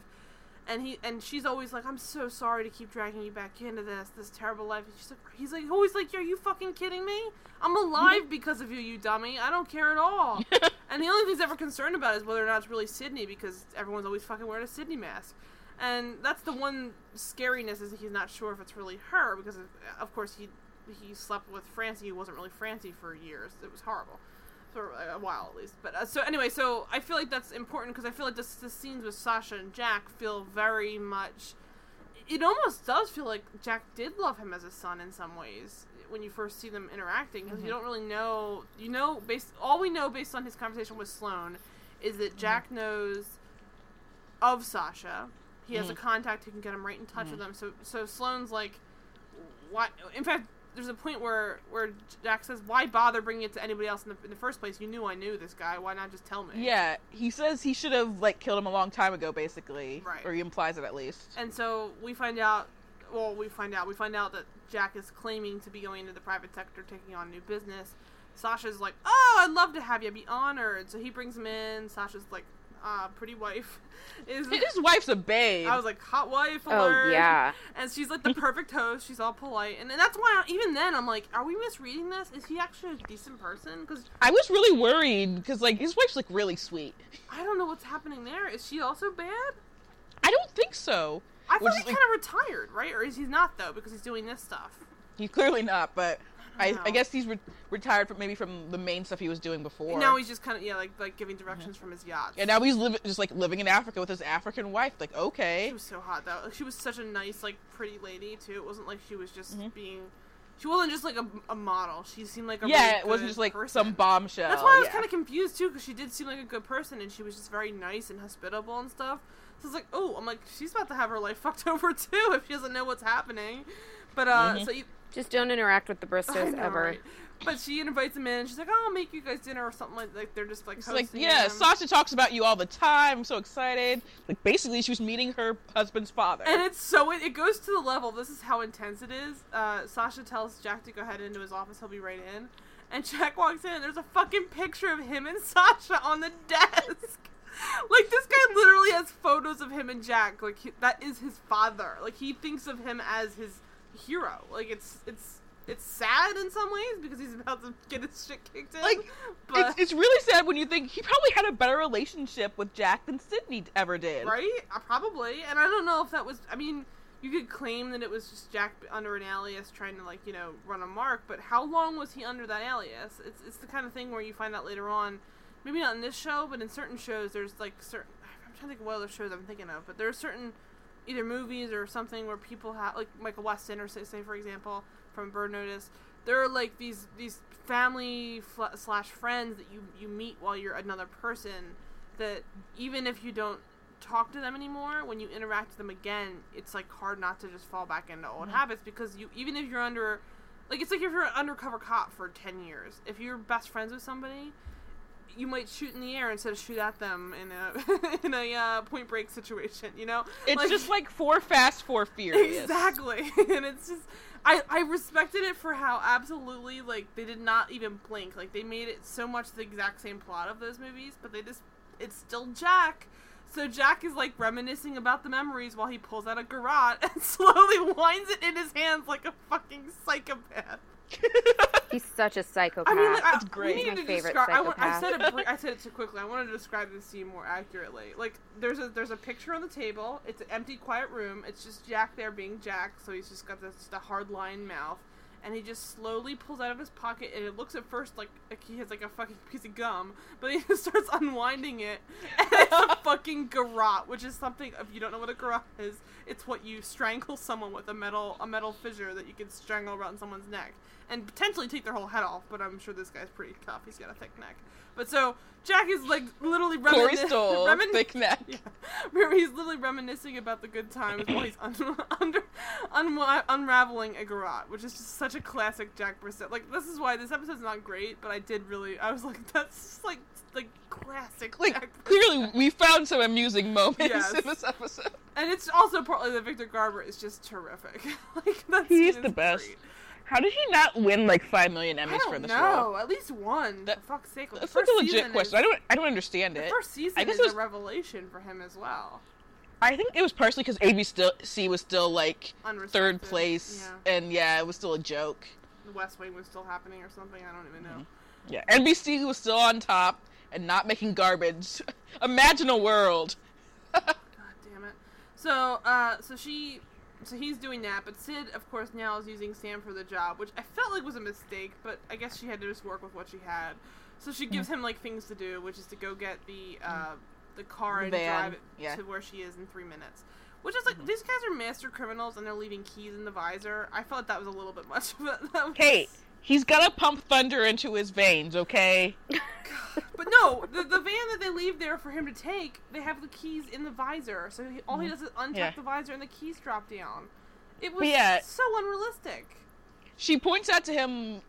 yeah, it's all pretty unrealistic, as you'll see in a second. But yeah, she points out to him that the prototype is a helicopter. He's like, "Isn't this place a little small to house a helicopter?" She's like, "They customized it." And, oh, oh, did they customize oh it? Oh my god. I'm so excited for like literally the most laughable scene in the Well, we're about to get here because basically, within seconds of him getting into the car, they start up the machine, and it is genuinely a toy helicopter with bullets. Target acquired. with bullets. And then, then Kasabian's Clubfoot starts playing, Uh, and you have- know what time it is. Kasabian's blasting. I, was like, I oh, remember watching this episode live and just jamming out. laughing. Oh, I was out. jamming, but also laughing. It's insane. Like it really is insane. It, it comes across as absolutely. I don't even know. Uh, It's it's it's, absolutely ridiculous. And so he so, Kasabian's blasting. She's running around at this point trying to avoid it because the, the helicopter is essentially a drone. I guess Mhm. back then Yeah. there weren't really drones as much, but it was kind of a drone, and it was going to come after her and try and shoot her, basically. It was a pre-drone world. we didn't understand how real these these mini copters coming to kill us all were. Free drone world. Oh Mhm. God. Uh, I mean, Alias Amazon basically delivery yeah. drone. Alias basically created the world we live today. So Yeah, basically. oh man. Um. So they they this is okay. I mentioned earlier too. It's like an SNL parody. This scene is. Can you especially- play Clubfoot over this Yes. whole segment? I will. I also will play clips La, on la, la, la, la. so you can all hear it as we record. But yeah, it's it is next level dumb. Like, it really sounds like a joke, and it, it is, or I mean, looks like a joke. It comes across as absolutely insane because it's just it's Sydney running around a warehouse with a toy helicopter hovering at random points, shooting at her. I'm An Amazon delivery drone. it is. It really is. It's like it's so it's so fucking dumb. So so she's running around and And in theory, it's not dumb because it's like it's got a lot of guns happening, but well, it's, got a machine also gun a fucking little it. copter. Yeah, Yeah, it's got like a or Yeah. whatever you want to call it. Like it's a uh, assault rifle attached to the hilt. Or it's something. definitely very dangerous, but it's also a mini copter. Yeah. And so, It but just then looks- Jason it Segel gets in stupid. the car and moves the car up, and then the car is like, "Oh, okay, uh, we're gonna have you hop in." And then the other guy comes in towards the car, and I don't, I don't know how to describe it. It's just so dumb. But this, this is his old boss, one of the bad guys, comes towards the car, and he is able to jump out. And then try and shoot at him at some point. It was a very confusing scene because he basically Yeah, his boss tries to shoot at him because again, they think he's working like working with her as an agent. There it is. is. First of all, Sydney is zigging and zagging through this warehouse as she's just constantly getting shot at. As we all know, Target acquired. It keeps showing like its robot vision, which is even better. Meanwhile, Kasabian is just blasting over and over and over again. And Jason Segel, he gets a gun. She gives him a gun. And he's like, I'm gonna shoot you.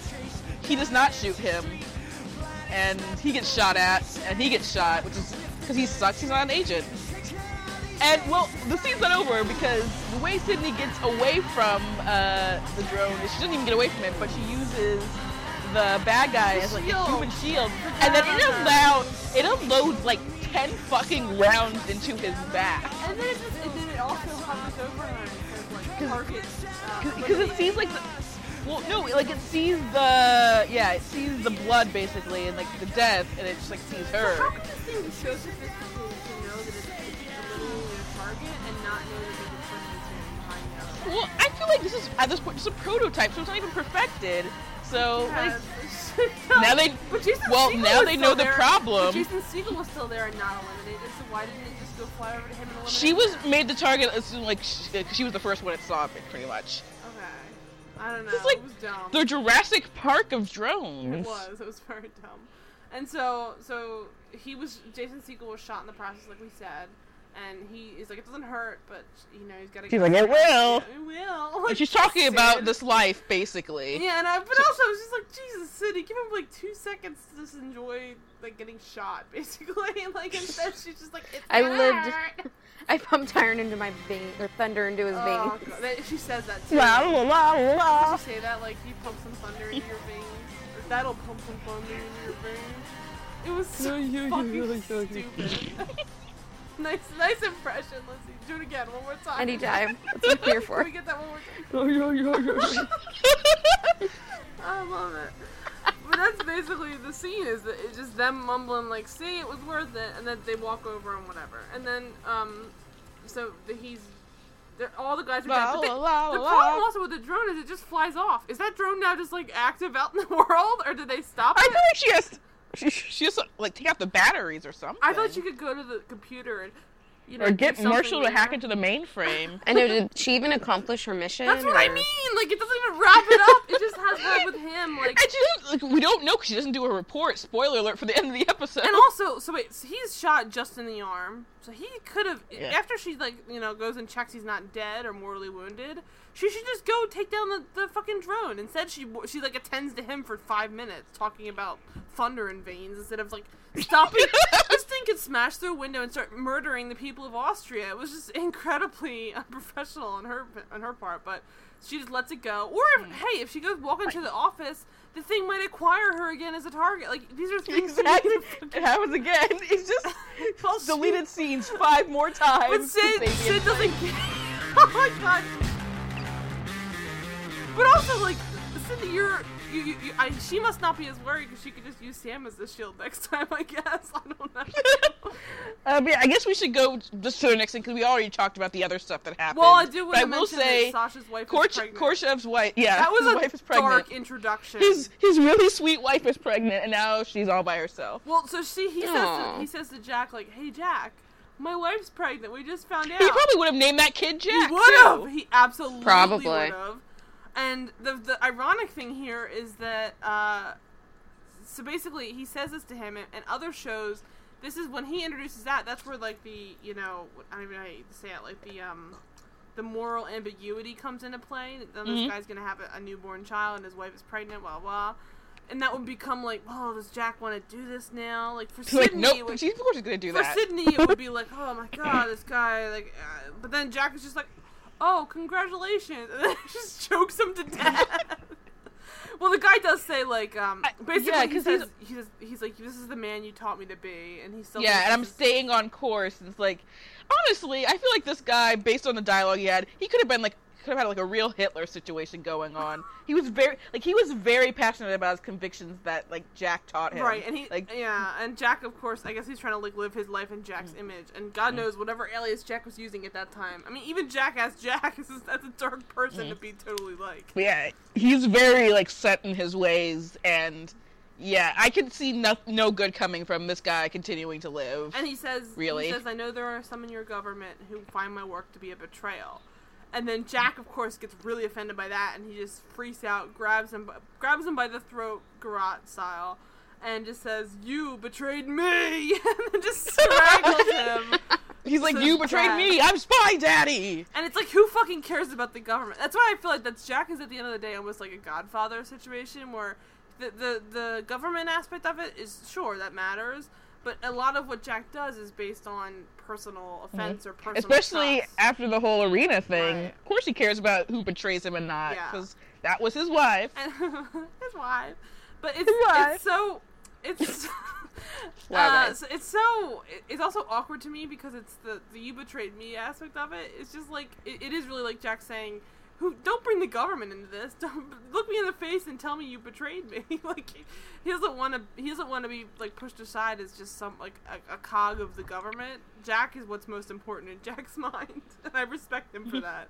But uh, so so Sasha is now going to be with a widow and a, a single mom, uh, and so he leaves the room, shuts the door, walks up to someone who's like, um, "Yeah, Sasha's gonna be a little bit. Don't disturb him, but I'm gonna need a car for the airport." And they just like get him a car, I guess. I was like, "Oh, Jack, classic Jack." Because that's what happens. Because Sasha at the beginning was like, uh, "You treat Jack like you treat me, basically." So, like, so get him a car. Did he fuck Jack? I don't know. uh, so. he, he probably thought about it. Oh god. All right. Okay, so yeah, they're at a they're at a baseball stadium, right? Yeah, I don't know, but it's in Austria. I guess there's baseball stadiums. I guess Austria. maybe football. football. I guess I was just a stadium, whatever it was. It was a stadium that definitely looked like some kind of a sports arena, and But yeah. or concert maybe. But um, he's there with with uh, Sam is there with with Sydney. Uh, Safe to go home. Yeah. Totally checks out. You're good. You're good. Uh, I talk to people. yeah, she's like, my people spoke to some people, so it's safe. And I'm like, that doesn't make sense because I mean, obviously, we just saw Sasha had a whole operation going on. They must have more than one Like, person yeah. in charge. Unless like maybe they sent people in to go like arrest the remaining ones. That's all I don't can know. think. I mean, uh, Jack could have. We never know how. Realistically, Jack like, could have taken out everybody while they were getting him the car service. we never know what the rest of the CIA is doing. So Right, and I mean, it's Jack Bristow with there alone, so he could have just gone one by one and, and murdered everybody as the car service came for him. But like, and leaving just the wife alone, the pile of bodies. for to, to tend to the dead bodies. I feel like the wife would have handled it well though. She seemed very charismatic. She would have just like made them team and like we'll wait together. But um, so he's he's uh, Sam at this point is now free to go home, and he explains to Sydney that it's like, well, it must be really, it must kill you to see all these amazing things, people, places, and keep it all to yourself. And she says it's not only to kind of take that back by the end of the episode. Yeah, like she's like, oh, it's not that bad, and then he's just like, all right, great. I love it now. Yeah. It's like, okay, Sid, lie to yourself We- more. All of your friends are dead. At least she has her dad. Yeah, Which is the end of the and. Michael Vaughn, which is like Her dad, the only one she can talk to about these things. yeah. And so he, and then this is where I kind of felt that even now he could have gone back to being goofy, but he was still kind of normal. But I mean, I get it. But it, it was just sort of Segel being. You wanted him goofy. I feel like that's the only thing that would have made this episode worse, considering how. Oh, I agree. We made it worse, was in the but first it place. felt like he was he was going towards. Just do that. it. Just swing for the fences at this point, to be honest. But so he says like, you could have done like you could have brought back the accent. oh fucking god. So he says like, uh, people like us, because at one point she says something like, yeah, people like us need need some excitement in our lives or something. And he's like, people like us. he's just so smiley. He does not speak like that. He was in the Muppet movie, right? I thought that was pretty spot yeah, on. Come on, he, he was the Muppet, right? sorry. His brother's a Muppet. um, so he you can never tell them apart, really. Yeah. Uh, so he says like, oh, he's so honored that she says people like us because now he feels special.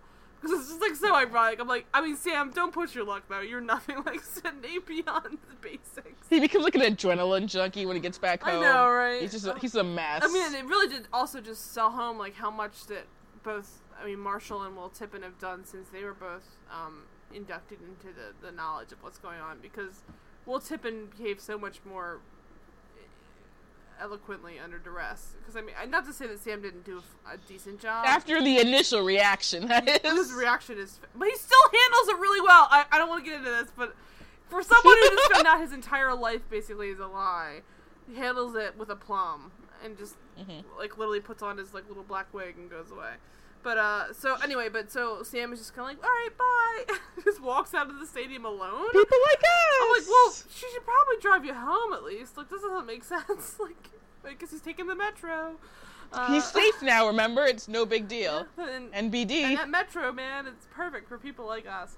Uh, so he so he heads off, and then of course uh, we find out later on. City tells Jack that Korjev was taken in a standoff, and then she's like, "Hmm, interesting." And Jack's like, "Yeah, I saw it play out," and she's like, "Oh, did you?" And it's basically like, "Yeah, I I, strangled." I don't think she's suspicious, honestly. I don't know. Well, she is really quiet, and she just kind of stares at him, but it, she knows who Jack no, is. because well, the thing is, I think her reaction is because of the whole, you know, can't talk to anyone, but hey, I can talk to my dad. That's I think that's what it is. It's I don't ironic. Think it, she has she has no idea about Korchef at all. I don't think. Oh man. So either way, he, but meanwhile, when he says I saw it all play out firsthand, he means I strangled the life out of him with my bare hands. I mean, that's technically a It standoff. was firsthand. But so and so he says he's heading home, and he, but uh, she asks him if he's heading home, and he's like, "Yeah, I'm gonna go grab some dinner." I'm like, classic Jack is like hungry after he's like reminiscing about murdering his surrogate son with a garrote, like less than 24 hours ago. He's like, I could I could do with some steak, but uh, I can I can do some onion rings. let's onion rings. Let's, be- let's Oh, be God. bad. Let's get fries. Ima- That's fun. Imagine Let's be Jack bad. Bristow eating onion rings. it's a nice image. I just love. I hope that they did. They went to like an Applebee's or something. He's like, no, what is this? Like, Mexican chicken. What are the spices in this? Uh, so, so like the two of them go off, and she's like, actually, I'm kind of hungry too. And then they decide to, and she's, and he's like, oh, you don't have your report to write? And she's like, it'll keep. Like, haha, food jokes. And then they go. But but did you like complete your mission? I don't I know. don't know. Who fucking cares? this show's basically Nobody over. cares about the mission. This is mission. like It'll keep. And it's like she's basically the show's basically over, both this episode and the series. So let's just like walk away. It's like we're never gonna go back to anything that happened in this episode ever again. cares? It'll keep. it'll keep. And so they walk off together. I mean, that is a, a reasonably we're we're being jokey about it because considering what it just it was bookending, but it was a relatively sweet moment. Although Yeah. it was kind of pointless because you could have had a much better moment with a more earned uh, plot up until that. that like if bit. they had gone on like a mission together or something. or separate, and it'd have been a lot more. I mean, I guess technically he helped save her because he's he killed Korchev, or Korjev, and that's why they were now safe to let Sam go home. But it could have been better if he like behind the scenes tried to get somebody who was trying to get at her or something. I don't know. It felt very Yeah. like he was a sniper and took out the guy who was about to shoot her. That would have made more sense or something like that. I don't know. But so basically, that just sort of wraps up the whole episode, which was pointless because It'll keep. was- it'll keep. No, the episode does not keep. The episode was absolutely rotten. Um, and that's kind of it. Do you have any other wrap up thoughts? I don't even know what more to say. I mean, I'm sure we always have something Mm-hmm. to say. Needed more Will Tippin. Everything needs more Will Tippin, to be honest. I don't know why we didn't get a show about Will Tippin being an architect or slash like construction manager. Construction dude. Oh, I wanted Because that. the world was not ready for that. I think it would the be too much. It'd be ready too- Well, It'd be too much. None of us could handle I it. don't know. I could. him wearing You could not handle it. You can barely handle it now. He's not even in the episode. Yes, yes. But yeah, so I, I feel like yeah. I feel like we've talked about everything pretty much. yeah, this show was great. Like, about this it was episode great, and Alias, it yeah. was really bad when it was really bad. It was very much a very uh, polarizing show. And J.J. Abrams can't pretend that they were trying to do more character stuff because he wasn't even there. Well, he can pretend all he wants. It's just not true. It's just nonsense. Make believe. Uh, It's like not even true. It wouldn't be true even if he were there. Like, because no, that's not what happened at all. no. To say there's more character stuff in season four of Alias than there is in season one or two, That's insane. that's a that's a that's a lie. I mean, he could say like they were planning on it, but it just didn't happen. Maybe the deleted scenes are all. Plus, was he even involved in the planning Who process? knows? In, in I don't think JJ's so. mind, he is because JJ created it. So I guess He, he's he was busy trying to figure out what was happening on Lost. yeah. It did, well, he never knew that either. So uh, It was a whole yes, mess. it was. All right. How about you, Lindsay? Do you have any other wrap up thoughts? Hmm. It'll keep. I missed. I missed Will. we all miss Will. I know. I have a note here saying I It'll can't keep. believe we're not watching a Will Tippin episode. Well, But this then is a that podcast defeats the purpose of the episodes, podcast. So even his worst episodes are better than basically the are the of the show. best.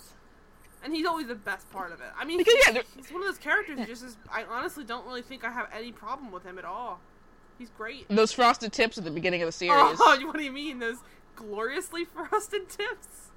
Calm down. Oh god. Oh, God, Ice cream I and tequila. I mean, these are classic Will Tippin beats. Tequila and Yes. ice cream. The pilot's a dilemma because like he has those frosted tips, but he also like takes his shirt off in the first episode. So His it's like, yes, first scene is him taking his shirt off.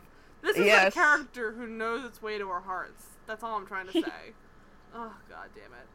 But if you want to watch the show, start with the first season, quit by the third season, watch just the Will I Tippins. no, I say watch the third season. Oh no no no! I meant by the end of the third season. Quit by the third season's ending, and then watch only the Will Tippin episodes for four or not for four for five, and then maybe the finale and the premiere of five. You could do. Watch this episode just so you know what we're talking That about. for 'cause sure. It'll keep. It's not. I mean, it's not without its moments. I mean, the the, the Jack scenes are pretty funny. That's about it. I mean, the rest of Like people kind need to Spy Daddy. How like into Jack Corey Stoll was. he was like all about him. Plus, that helicopter scene is pretty insane. And if you like Kasabian, you'd probably enjoy watching it. But yeah, that's about the only upside to it. that was a sh- that was a hell of a Kasabian. showcase for Kasabian. It was. It's a great song. I mean, it worked. I, oh, I I love the song. And actually, if you close your eyes it, and you hear all the bullets and just the song, it's probably quite quite an intense scene. But when your eyes are You open. just don't watch Oh it. my just god! I imagine. think I just I just reinvented the way this show should be watched. This episode, if you watch the Kasabian scene with your eyes closed, I bet you it's a great scene because you'll hear all the gunshots, you'll hear everything, and it'll be super intense. You'll hear people. You won't see that's a little helicopter chasing Sydney. Oh, I'm gonna go back and do that right now, and I'll, I'll check back. But I bet you that's a great, that's a, it's a good suggestion, guys. So I, I recommend doing that too. And make sure you turn up the volume really loud because you want to hear that Kasabian pumping. But uh, uh that's that's kind of it for us too, though. I Ah, know it's be else to say. 2005 again. oh man, a simpler time. um, so uh, if, if that's everything, we can get on to plugs though. So what's up with you, Latoya?